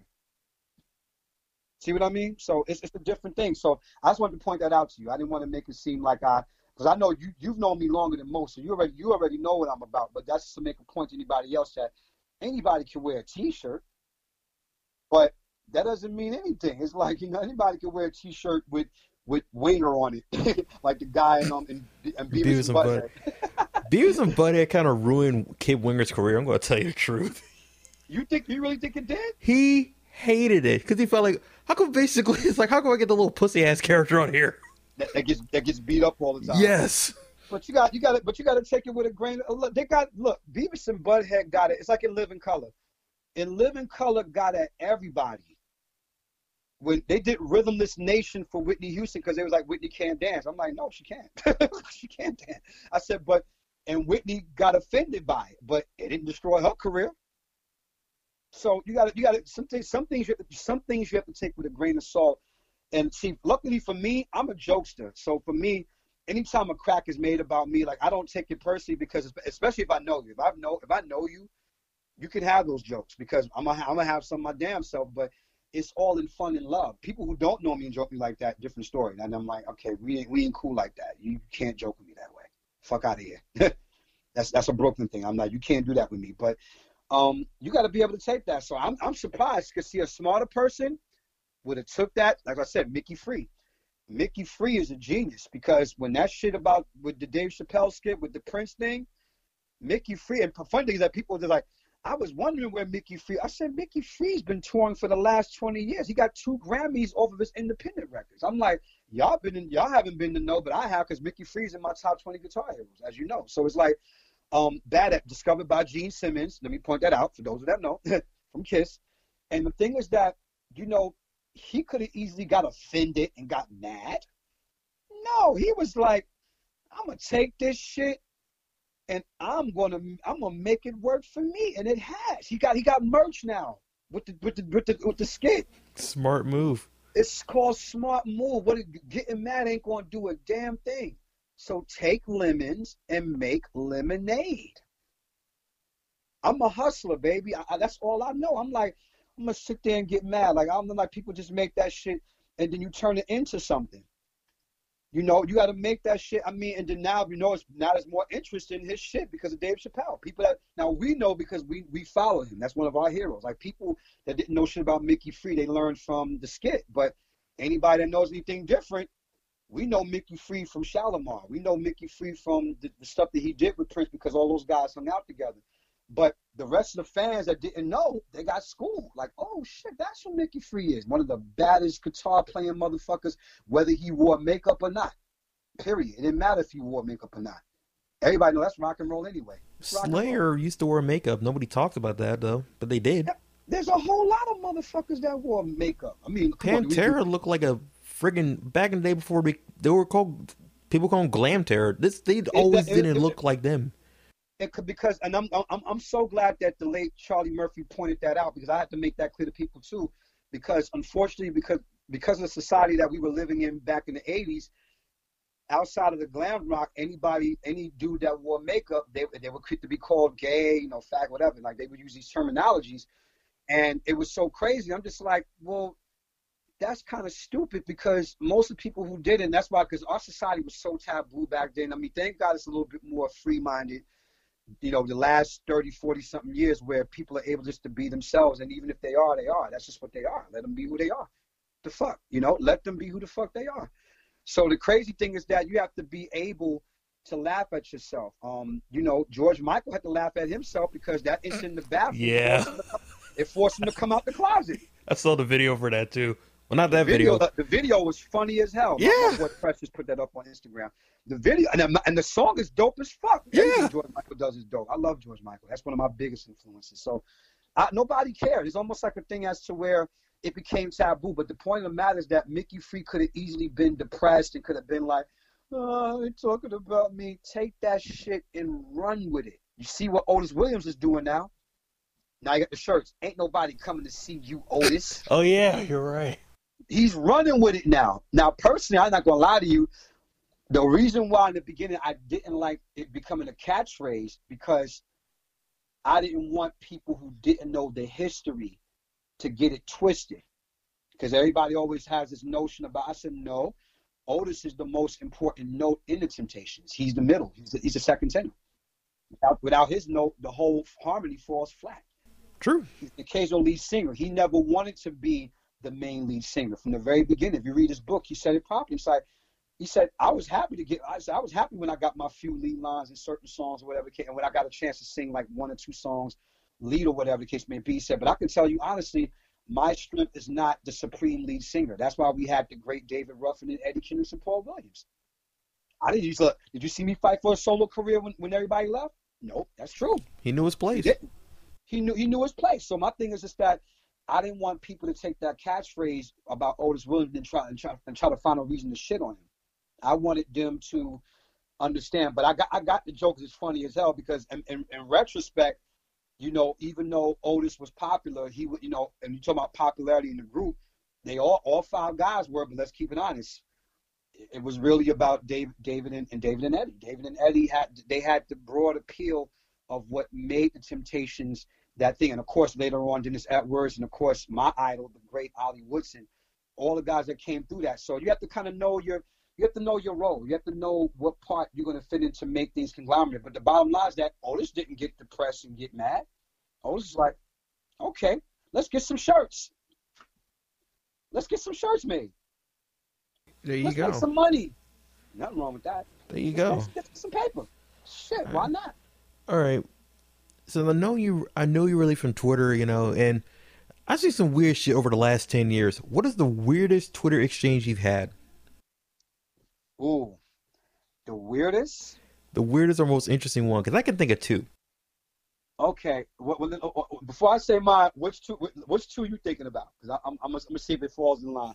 The Shorty Mac one and the and the Gene Simmons one. Ah, the Shorty Mac one. Okay, let me ask you this before I answer that.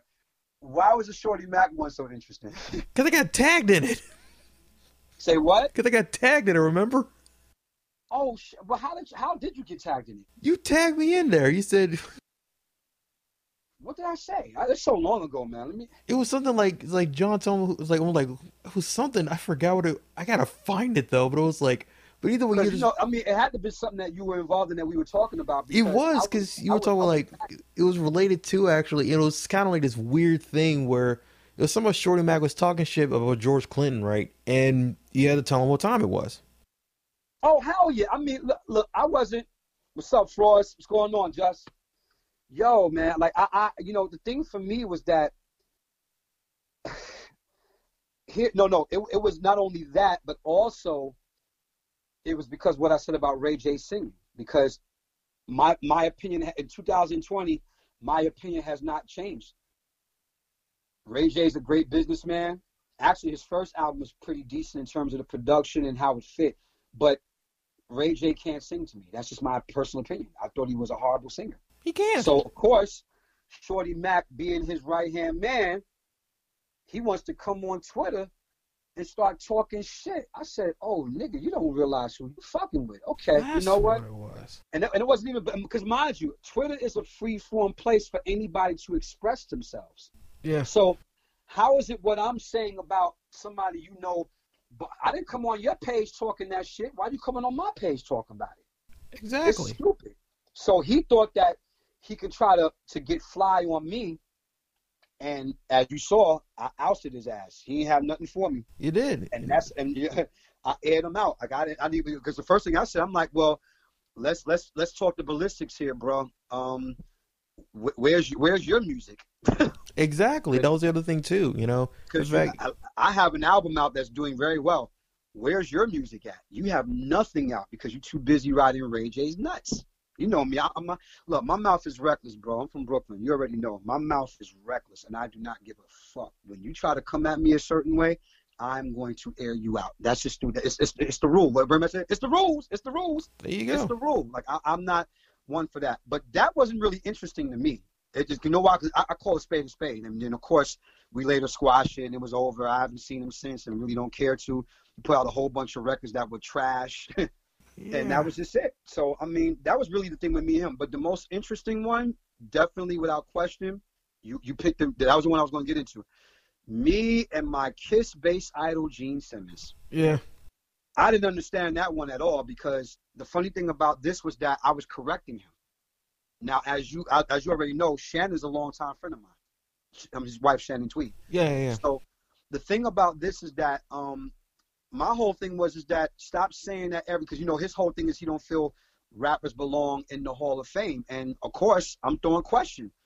What makes you think, or who made you the authority to say that rappers don't belong in the Rock and Roll Hall of Fame? Because we influence rock and roll too, True. and vice versa. King of Rock. I mean, I do I have to go there about Run DMC and and and you know and Walk This Way? The impact of hip hop. Now, mind you, I mean, even with Walk This Way, because to me, it worked both ways. Run DMC was hot and Aerosmith was not. Let's keep let's call it let's keep it real. Originally, Run DMC was just going to do their basic freestyle raps over the beginning beat. And that's all Jam Master Jay kept scratching was that part. And then Rick Rubin, the genius, came in and said, Hey, fellas, I got an idea. Why don't y'all do the original song over? And as you notoriously know, Run DMC was like, fuck no. No. No. They called it hillbilly We ain't doing gibberish. That shit. Run, Run such the day. Run was like it sounded like hillbilly Hillbilly gibberish. gibberish. When I first, when he said when we finally listened, because they never listened to the song. They never, they never went past the first, the first two bars of the drum beat. So when they finally listened to it, backseat lover getting down the cover. I talked to my daddy. Say, what the fuck is he talking about? Okay, Rick. You know what? Let's do it. Let's do it. And as we know, it made history.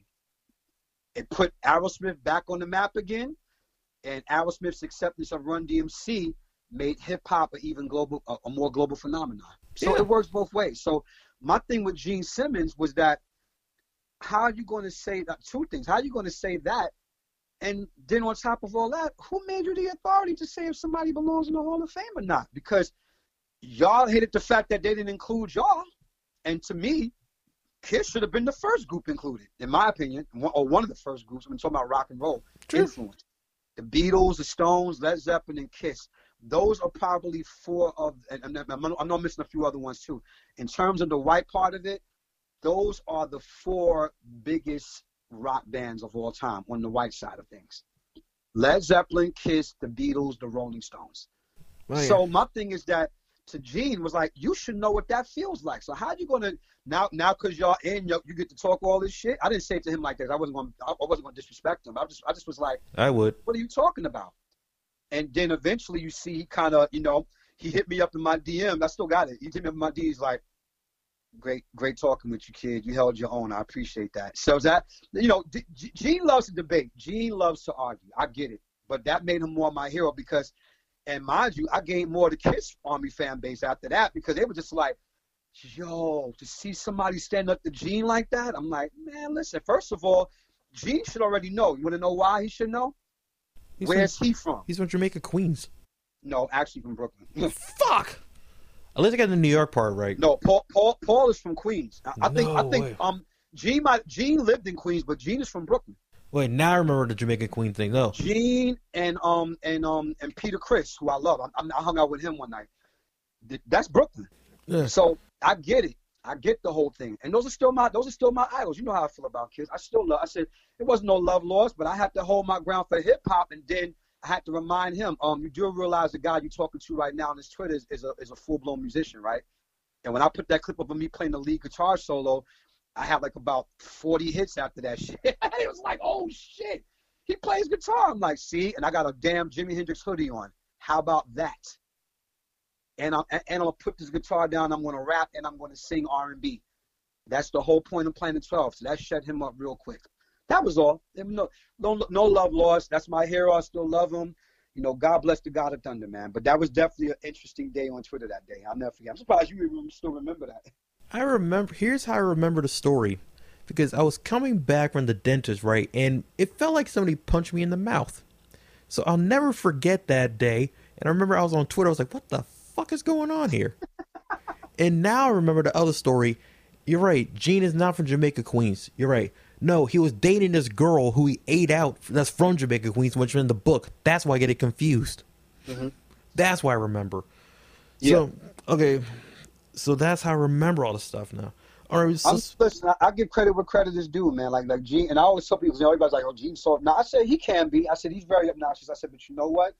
A lot of shit that he says about the commerce and merchandising makes a lot of sense because he never played into the whole media man. That's what I love about Kiss. They, they never played into the whole mainstream media idea that they're supposed to be because you know critics hated them. They were they were never the critics' darlings. never, never. So, oh, they were the ICP of the seventies. Because they were ballsy enough to say, "We're going to. This is how we're going to do our rock and roll." They they changed the world. People, I don't care what anybody says. Kiss definitely changed the world without question. And even if, even if you're not a fan, you got to admit it. You got to again give credit where credit is due, even if you're not a fan of that person. I say a lot of shit about Mariah Carey, but at the same time, I'm always being honest. I said, listen, without question, um, definitely one of the most important singers of, of my generation, without question, especially those early them early albums in those early years, you know. and I, and I, I'm not and I'm not being unbiased. I'm just I'm just being I'm a, I'm a realist. That's I think that's what the fans like about me the most. I'm real with this shit. I speak it. I'm truthful about it. Exactly, you know? you know, because I'm not gonna lie. The only thing that interests me of Ray J was him in the Kim Kardashian tape, and it was kind of awkward because I saw him a week after that, and I was like, "What do you say to that?" I, I you know, it's just you know, here, here's the thing, man. And again, because of course, you know, Brandy being the dope ass singer she is, and it's not like because oh because your family we out and that. I said I just listened to you know when he when he when he had that song One Wish, it sounded like he it sounded like somebody was punching him in the stomach. I just it I'm did. I just and mind you, I mean he had like I said he has his fan base. I'm not look what what am I to say that that boy got millions with, with his with his Ray Tech company and everything else. More power to him. But in that particular day, I was expressing myself. That's how I felt. And his boy thought that he can come on my Twitter defending his girlfriend at the time. That's how I felt at the time. I was kind of getting at him. I'm like, defend your little girlfriend. That's cool, bit, but it ain't helping you out because I see you on the damn um on on the, the reality show. You jumping up and down, and another nigga buying jewelry for himself. That is a good point. That don't even sound. It's like, and you on here talking shit about me. I'm like, you need to stop, bro. I'm like, and he, and he, and he that's why he, that's why he eventually forfeited. He, he wasn't to win that battle because everybody knew I was telling the truth, including you. You knew I was telling the truth. I'm like, I'm dealing with facts. Fuck my opinion. I, I said the Ray J thing was an opinion, but we're talking about Shorty Mac now. What I'm saying about you, that's a fact, bro. It's a pure fact. And then it's funny because when he found out I worked with Amy Winehouse, he wanted to be friends with me after that. Of course, you know.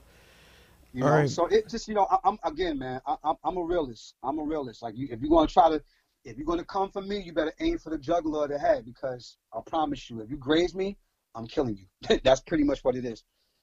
That that's that's my whole thing. Like if you're going, if you're gonna have that kind of mouth, you better have a whole lot of artillery. That kind of reminds me a little bit of the story about his wrestling with Haku, who's damn near like just one tough son of a bitch, right? And the story was this: if you ever piss off Haku, you have a gun, shoot yourself and spare the pain.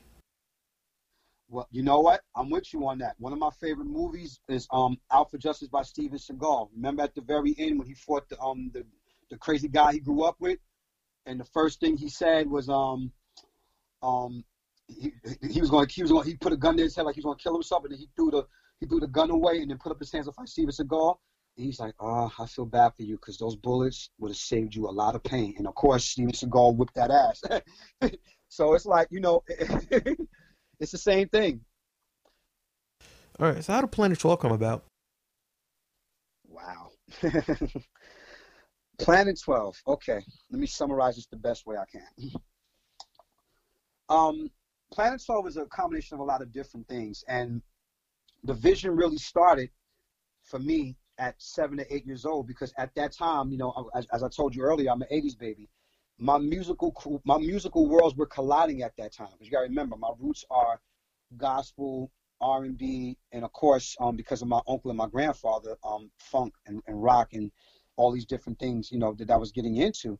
And all of my musical influences were colliding at that point because here I am, you know, new wave and hip hop is a thing of my generation, but I'm also getting into all this old school doo-wop stuff that my that my grandmother had around the house as well as her gospel records. So in the mix of all that, every day for me was a studying day. Every day for me was, um, you know, one minute it's Led Zeppelin, next minute it's Shirley Caesar, next minute it's New Edition, next minute it's DeBarge, you know, next minute it's the Ohio Players. Like I was getting into all these different things. Next minute it's the Go Go's, and as I'm becoming older in the process, I'm you know I'm already doing shows with my mother and my, my, my uncles and stuff like that, and I'm putting all this together. And as most of my fans know, I'm also a fan of science fiction science always fascinated me as a kid besides English. So, you know, I'm a Trekkie. I love, of course, Star Wars was everything to me. Um, Luke, Skywalker, Luke Skywalker was fascinating. Um, Carl Sagan is my favorite writer. And um, the most important element of all these different things, science fiction wise, was the fact that um, Marvel and DC comics. And you know why? Because if you notice, what do all the heroes, bad or good, have in common? All the Phil experiment. Yep, my man. See, I, I knew you would know exactly. All of them became who they became because of science experiments. Bruce Banner got hit by the gamma rays, and it already increased his anger because, as you saw the movie and you and you read the um the the real story in Incredible Hulk Yeah. is he used to watch his father beat up his mother, and his temper and his anger got built in from all those years. We got hit with the gamma ray that transformed into that. I mean, we all know this stuff. Yeah, yeah. Um, Spider Man, Spider Man, Radioactive Spider, and different things like that. You know, 2001 Space Odyssey. So anything that had anything to do with science fiction or astronomy or astrology, I was deeply into. So around this time, you know, I'm 10 years old. I'm, I'm about to go to 11. I'm going to 12. So right before I hit 12, my musical smorgasbord was already like a full plate. I really realized who I was, but now in the shows, it's coming all different way because every other week I was singing in church. Then one minute I'm in the clubs with my mother at a young age, singing with my my, my uncles, and then on the streets I'm break dancing, I'm rapping, I'm battling on both ends, and then in church I'm back in church on Sunday singing. And I remember I had two sides pulling my arm. The one side was the older side. Lawrence, I, I love the way you sing, baby, but you know I, I can't get with that rap. You know, I'm, you know, you know, you know how it was. A lot of older black folks didn't like rap. A lot of white folks didn't like rap either. So on the opposite end, my peers, my age, they're like, "Yo, no, Lord, that that, that, that, when you rhyme is dope. I don't know about all that singing stuff, but when you go in the mic and, and spit that verse and that, so I'm being pulled like like a sea, like back and forth. And then one day I just woke up and it's like, well, why can't I do it all? So when I made that decision, I just happened to come across an album that two albums that kind of that made me make the decision. The first album being Sign of the Times by Prince, and I was already a diehard Prince fan already. So Sign of the Times to me still remains his best album in my in my in my opinion, his best album because sonically he finally found a way to incorporate every part of who he was musically. Not that he wasn't doing it before with the other albums, but on a double album like that, he made it make sense. So then I discovered Parliament's Mothership, Connection album, where you see a very skinny George Clinton on a UFO. So on the front cover, as you know, he's in outer space, but on the back album cover, he's in the hood. Because people forget that George is from Plainfield, Jersey, which is the Brooklyn, Jersey, basically. So he was basically showing I had one, I had one, one foot in here, but I have another, I have one foot in the street, but I got one foot in outer space. So then I began thinking about it. Hmm. All I've been hearing all my life was, law. you think law plays everything? Are you kidding me? Lord's on Lord's on his own planet. Hmm. Planet. So 12 is my favorite number. But as you know, numbers have meanings. So 12 is my favorite number. L is the 12th letter in the alphabet. And of course, what's my name start with? My real name is Lawrence. It starts with L. And then if you separate the one and the two, you got mic check one, two, one, two. And 12 bar blues structure because there are officially 12 notes in music. That makes sense. And the rest is history. Basically, I said Planet 12. Planet 12, where my I, I made statements, not just a sound, it's a state of mind. You know, I, I tried to do all, I did the whole Superman thing where I tried to come up with a moniker for each thing that I do.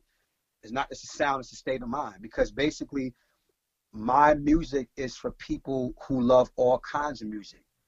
When I'm in a rugged hip hop move, I throw on some Boot Camp Clik of some Wu Tang. When I'm in a pop move, I throw on some Dua Lipa. You know what I mean? Lady Gaga. When I'm in a funk mood, I throw on some Cameo on some Ohio players. I represent for all the, the freaks, the weirdos, the eccentrics, even the, even the hood ones that were still street but still different.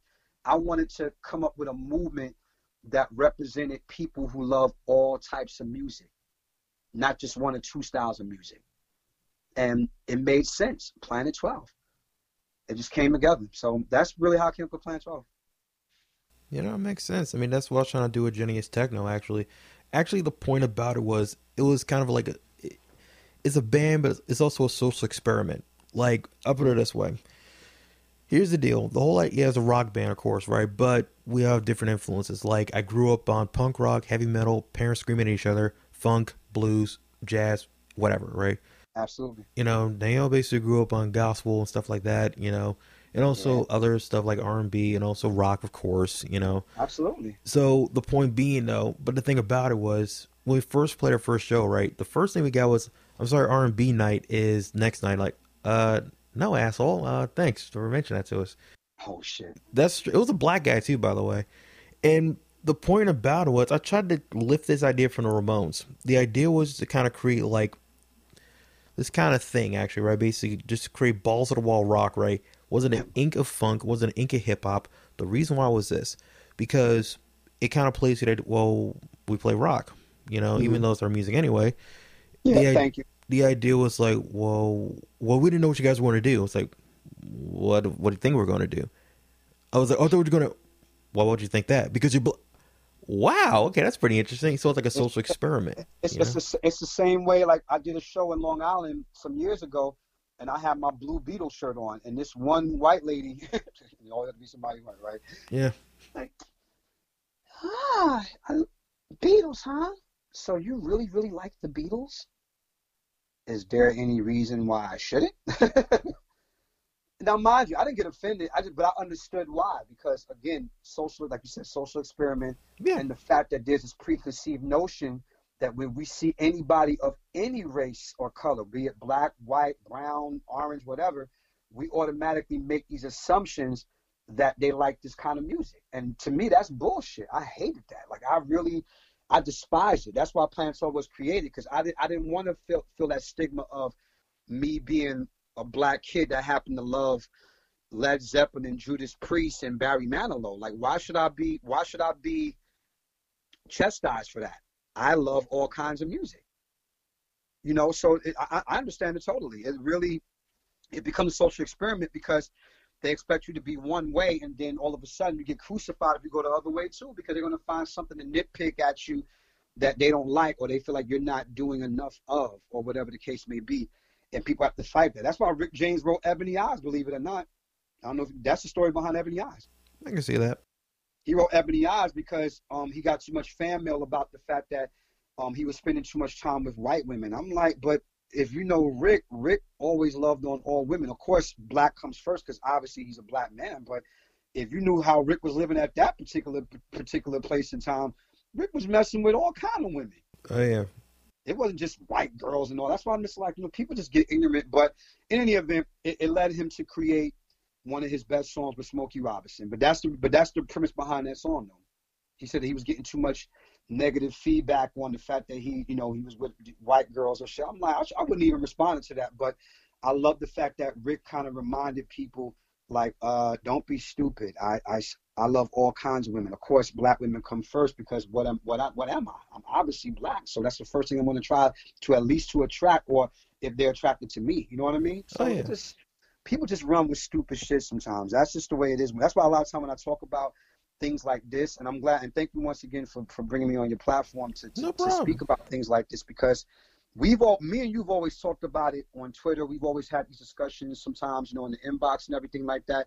And you always got it. A lot of people don't get it. That's because we're cut from the same cloth. A lot of people don't get it. I appreciate and that. I have to be the reminder to let people know that there's a lot of false information about what you're supposed to like or because you're this kind of person or you grew up here you're supposed to like you grew up in a classical music family. You're supposed to like Stravinsky and Leopold. No the fuck I don't. No. I don't have to like them. I can appreciate them but that's not really what I'm into. That's why I love Teena Marie so much because you know my, my late great friend Teena Marie. Because people forget Teena Marie is classically trained but she loved R&B yeah. She didn't want to do um, classical music. That's why I've noticed in most of her early Motown records, she always had the classical arrangements for certain songs. That was her way of kind of paying her debt to her classical musical training, but still wanting to be everything who she was as an R&B funk soul head. That makes sense. You know, it goes back to the appropriation versus appreciation argument. She was truly appreciative, you know? Absolutely. And and, and, and funny is that she only had her biggest pop record is Lover Girl. That's interesting. It's very and that, and that song sounds more like Minneapolis than it does anything that she would have ever did prior. so, what was it like working with the P Funk camp? Man, listen. Oh man, e- educational on every level. I mean, remember, I'm still part of the camp, so you know when I when I do shows with 420 Funk Mob or I join um Parliament Funkadelic, um, it's always educational. I mean, to to be playing alongside your guitar and bass heroes that you studied for so long and now they're getting a chance to see, you know, and, and, most of my mentors are gone. You know, rest in peace to the to the late great Gary Shider. Um, rest in peace to um to, to Boogie, um, Eddie Hazel, who I never met, but just you know, I, I feel like I, but because he is in my top five of guitar players, I felt like I've met him in another life. So it's like you know, um, all the guys that them flew on, man. Like I, I to, to be in that close proximity of the guys who are still here, like you know, like Skeet Billy Bass Nelson, you know, Gabe Gonzalez, um, Benzel, all the guys, even the current guys who are there now. It's it's always fun. It's magical. And anytime I'm on stage with George, I in 2020, I still pinch myself. I become like a big kid when, when George calls me up on stage or when I when I'm on stage working with him. You know, it's it's always fun, man. It's fun, educational, and it's a badge of honor because I wear it proudly. So, how's your podcast going about? Oh, the podcast? Yeah. Well, um, like most people, what they're doing now, um, the unfortunate events based upon COVID 19 allowed me to jump into some bags that I have been wanting to jump into for the last few years. Because, you know, most of my fans have always said, Lord, you need your own radio show, bro. You you too, you, you so raw with it. We, we need you need you need a podcast. And I would always tell them, I said, well, I got plans for that it's going to come into works. But guess what? On God's timing. And I've always believed that when it's time to do stuff, you got to remember. Imagine if we would have been the heavy um, doing show season. I mean, I still would have been able to do it anyway. I would have to find pockets and ways to do it and not let it interfere. But look about all the time that I have now when I'm able, able to do this stuff. And then I wanted to make sure that my podcast was different because, you know, I'm going to keep it real most podcasts are boring as fuck. Yeah. Yeah. They're, they're boring. And a lot of times what happens is that it, it, it, it can either be the content, it can be the host, it can be, you know, too much of a dry space in between, it's not animated enough. It could be a number of things. And I want to make sure that if I ever did one, it was going to be right and cater to who I am as an artist. So the original premise for the podcast was to me to have a podcast to talk about musical issues and different things, but the more I thought about it, I'm like, you know what? Why don't I call some of my industry friends and let's just let's just shoot the shit because everybody else at that time everybody else started doing it in March. When everybody realized that there was going to be no shows, everybody who never made it a point to go on Instagram Live now was on there. True. I ain't gonna lie, it was weird as hell. It was weird as hell for me to see LL Cool J. And, and no, not in the bad one, not not not the bad one. I'm saying that more so because LL's always maintained the mystique of who he is while being mainstream uh, applicable. So to see him on Instagram, you know, checking up with folks and talking to people live on the thing, it's like, oh shit, okay, that's real. Okay, like he's really doing it. So I said, you know what? Let me call up Case. Let me call up Nokio. Let me call up my boy. Let me call up Spinderella. Let me call up my people. These because these are my people outside the music, except for Vanessa Williams, and that and that so far is my is my most famous one everybody's still talking about um, the one with Vanessa Williams on it. And you know that was an honor for me as a diehard fan of, of her of her work as a singer and her catalog. Because she's already one of my favorite actresses, but I felt like her singing and her albums don't get enough mention. You know what I mean? Like this girl, this this girl got what two platinum albums, two gold, and still got Christmas albums that are still selling like hotcakes every year when Christmas comes around. Yep. You know, I felt we need to, I thought we need to talk about that. Oh, yeah. And you know, she said it was one of her favorite interviews. So that there you go. So um, basically, that's how the podcast came about. I just basically the, the time presented itself. Um, I, am doing it the way I want to do it, and so far it's, it's been ruling, man. We, have we, been rocking and rolling, man. People been enjoying it. I love the feedback, and I don't have to really ask for feedback. Like the fans give it to me right after I'm done. Like they'll hit up my inbox and they'll tell me, "Oh my God, I can't believe you had on. That was a great interview. I'm so glad that you don't ask the same dumbass, boring questions everybody else asks." And and mind you, I'm, I'm not even an interviewer. That's not even me. Of course, I know how to give interviews because of my journalism cred, but at the same time, I'm a fan first, bro. And that's really why I create the podcast too, because I also want to have another platform besides my Facebook and all this other shit to give props and to pay homage to the people that really influenced me on every level of my career, or at least was close enough to me that supported me, that just happens to be in the industry, but we're friends outside of it. So that's really it, man. Like it, it really, it's, it's really doing some some great numbers, and people have really been tuning in. They love the guests, so I, I couldn't ask for anything more, man. Do you think funk could ever have a mainstream revival, like return? You know.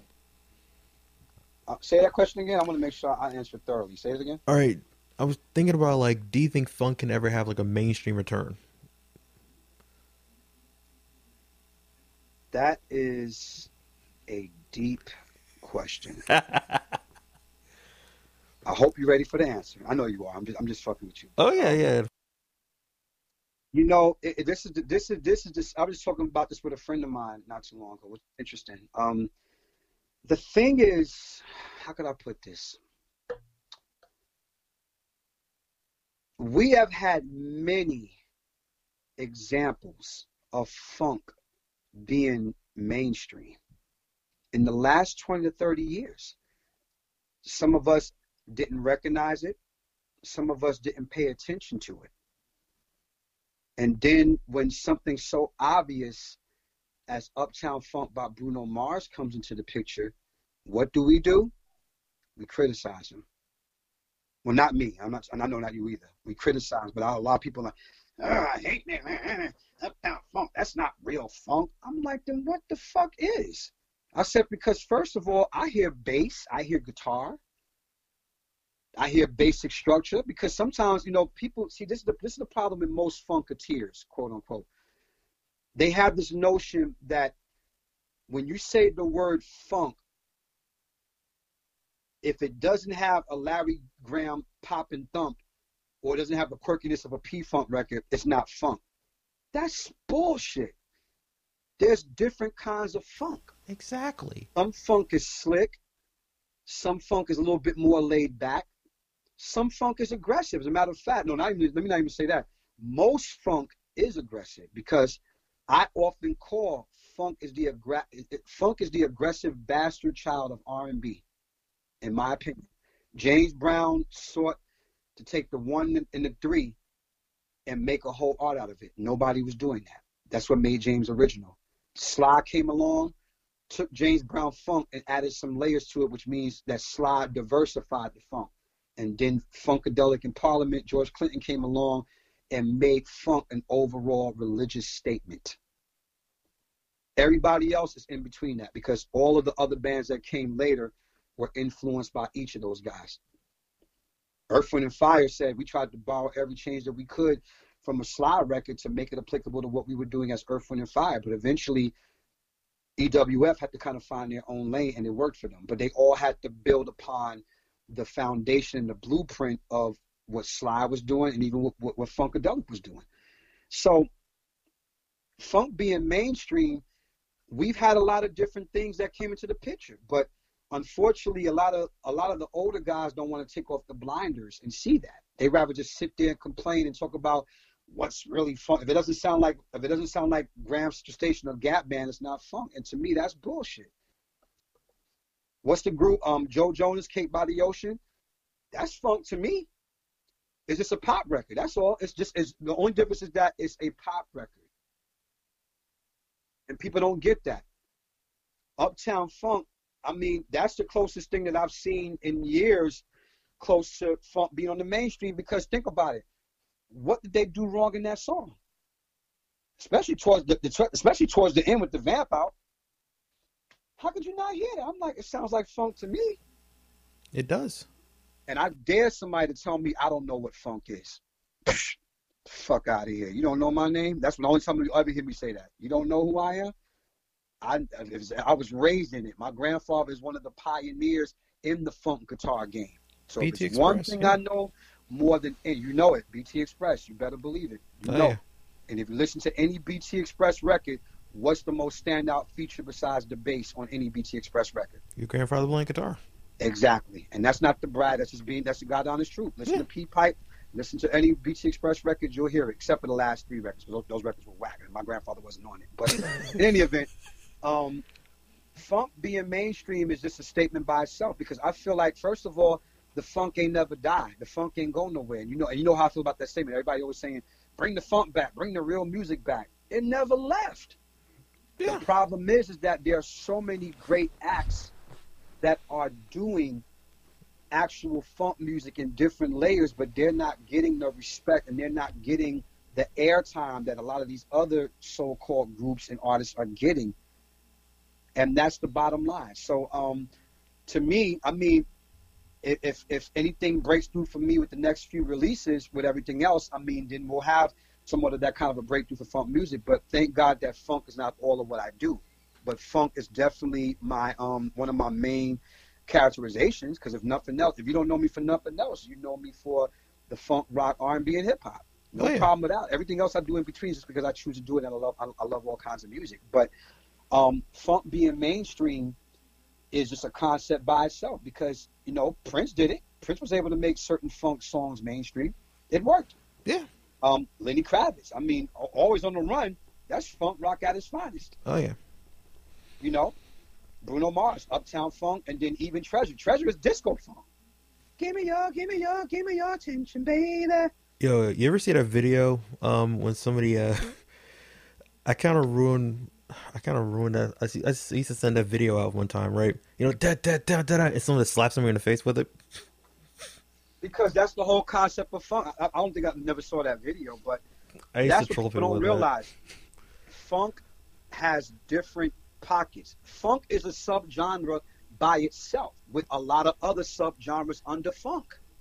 P funk is a genre. I know you know that. Yeah. P funk is a genre. Yes. It really is. It's funk on acid. P funk is a genre. Minneapolis funk is a genre. Yeah. It's still funk though. What's the common denominator? Funk. Exactly. It's still funk. It's just, it's just everybody has their characterization. It's still funk. No matter what type of name you put on it, it's still funk. That Bay Area shit. That's that Sly Stone, you know, Sheila E. That's Bay Area funk. That's where Levi and all them come from. Levi, Bonnie Boy, like that's that's Bay Area. Yeah. Memphis, the Bar-Kays, you know, Dayton, Ohio's the funk capital of the world, if you, if you ask me. Slave, Roger Troutman, Zapp. That's, you know, it's different sections of it, and each band and each artist influence each other at some point in their career. Everybody listen to everybody because it, it was it was friendly competition. Everybody has to study each other. Oh yeah. So what pisses me off is that because this was a big thing. I don't know if you saw my post last year. It was a big thing, man. I just I got tired of people coming at Bruno Mars. I'm like, he's doing what he's supposed to be. I said we we've been begging for so long. How come none of these other guys younger than us or guys that who are around that age, how come he don't do that? And then Bruno comes along with a smart fucking song that is definitely funk. Now, in comparison to what we know as funk, is it better? No, we know that. It's an evolution, though. But yeah. Thank, thank, thank, thank you, my man. See, that's why I love talking to you. It's an evolution, and the thing is, is that the kids are into it. Like when I did, like on my corporate gigs, when I do up, they love when we do Uptown Funk because what I do, you know, you know how I operate. Oh yeah. I'm gonna give you what the record is, but I'm also gonna throw in the in the, the, the songs that influence this record. So from there, I go into more bounce to the ounce. I do um the bird, and I go straight to um to to, to um to, to Sex Machine because it's all in it's in the key of D, and I'm just like I'm showing the kids this is where Bruno got all that shit from. Now you don't have to go and buy a James Brown album, but I, I, I at least need you to know who he is and why he's important. Why Prince and Michael Jackson would not be who they are if it wasn't for the funk and the impact of James Brown. I tell my kids that all the time. You don't have to buy a BB King album. I just need you to know who he is. He's more than just Graham's friend. exactly. This is an important person. So um, so to answer your question on a more summarized basis, um, it's it's a two way street, man. I just think that if people who are ballsy enough to make the music that they make, we could see more records like that dominate the charts, like a Uptown Funk or like a Always on the Run by Lenny, or a few of the Prince songs that had the funk undertones but still was able to get played on radio. Matter of fact, probably matter of fact, the more I think about it, that's Kiss by Prince. Kiss is funk. Exactly. That guitar part, that's funk. And at the end, the the, the um the, the 12 inch version where the bass comes in, they, they go straight funky. That's a number one record. Three, what? Yeah, three ass chords, bro. Three chords. Three chords. It was Very a simple. it was a twelve bars blues to thing. the point. To the point. point, and it's it, if, you, if you look at it, it's really a, it's really um the one, four, and the five is blues. Going back to what I said earlier about blues and funk. If it wasn't for the blues, there would be no funk. True. And but Prince knew that. Prince, that's what I love because Prince knew. He knew what he was doing when he when he put that song. He knew. He knew. You know, the only reason why it's his biggest pop record and why all the girls like it, because it's a sing along. You don't have to be rich to be my girl. You don't have to be cool. To this day, in 2020, as soon as that lit comes on, you know, as soon as that shit comes on, women lose it, and niggas is nodding their head. That It's- seven it's- sharp it's- nine it chords still has that effect. But it's it's a number one pop record. But what's what? But what's the what's the meaning behind it? It's still funk. Get lucky. That ain't nothing but by, by Pharrell and Daft Punk with Nile Rodgers on the guitar. Yeah. That ain't nothing but disco, Yeah. disco funk. Because it sounds like something that Chic would have made back in the late seventies. Once But again, it's a number one pop record because it's being played by mainstream white media DJs and, and all the, the white people who love to dance to it at the raves and at the clubs. So to them, it's a pop record, but for us that know music, that ain't nothing. Like, it's like, like that ain't nothing but disco, and it is true.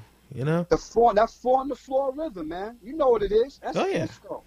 Shit. So we, so basically, it's in front of us with certain people, but a lot of us are not smart enough to acknowledge the fact or to give props to the fact that there are some guys in the industry that are trying to make the funk even more mainstream like it used to be. And we may not get to square one, but at least, you know, like I said, Uptown, like you said, Uptown Funk was a start. It was an evolution Yeah. a number one record dedicated to funk music. That's funk. So my thing is just that you know I, I I don't get into these arguments all the time because it's crazy because when people try to attempt to tell me what funk is, I'm like, well, funk has a lot of layers to it. It does. Let's peel back some of the layers and figure out now for anybody else. Now some you know some people may not like the disco funk thing. Some people like the more aggressive stuff. Some people like the light funk shit that um that that um Kool and the Gang did in, in the late in, in the early '80s. And a lot of funketeers don't like that shit. That's okay. But the thing is is that everything has a section. Exactly. Well, Lord, great chatting with you. We know each other since Twitter, so great, Yeah. great to have you on the show. Thank you so much, man. I've been waiting a long time for this one. Thank you for having me, man. No problem. Great chatting with Lord. Oh, he's definitely returning.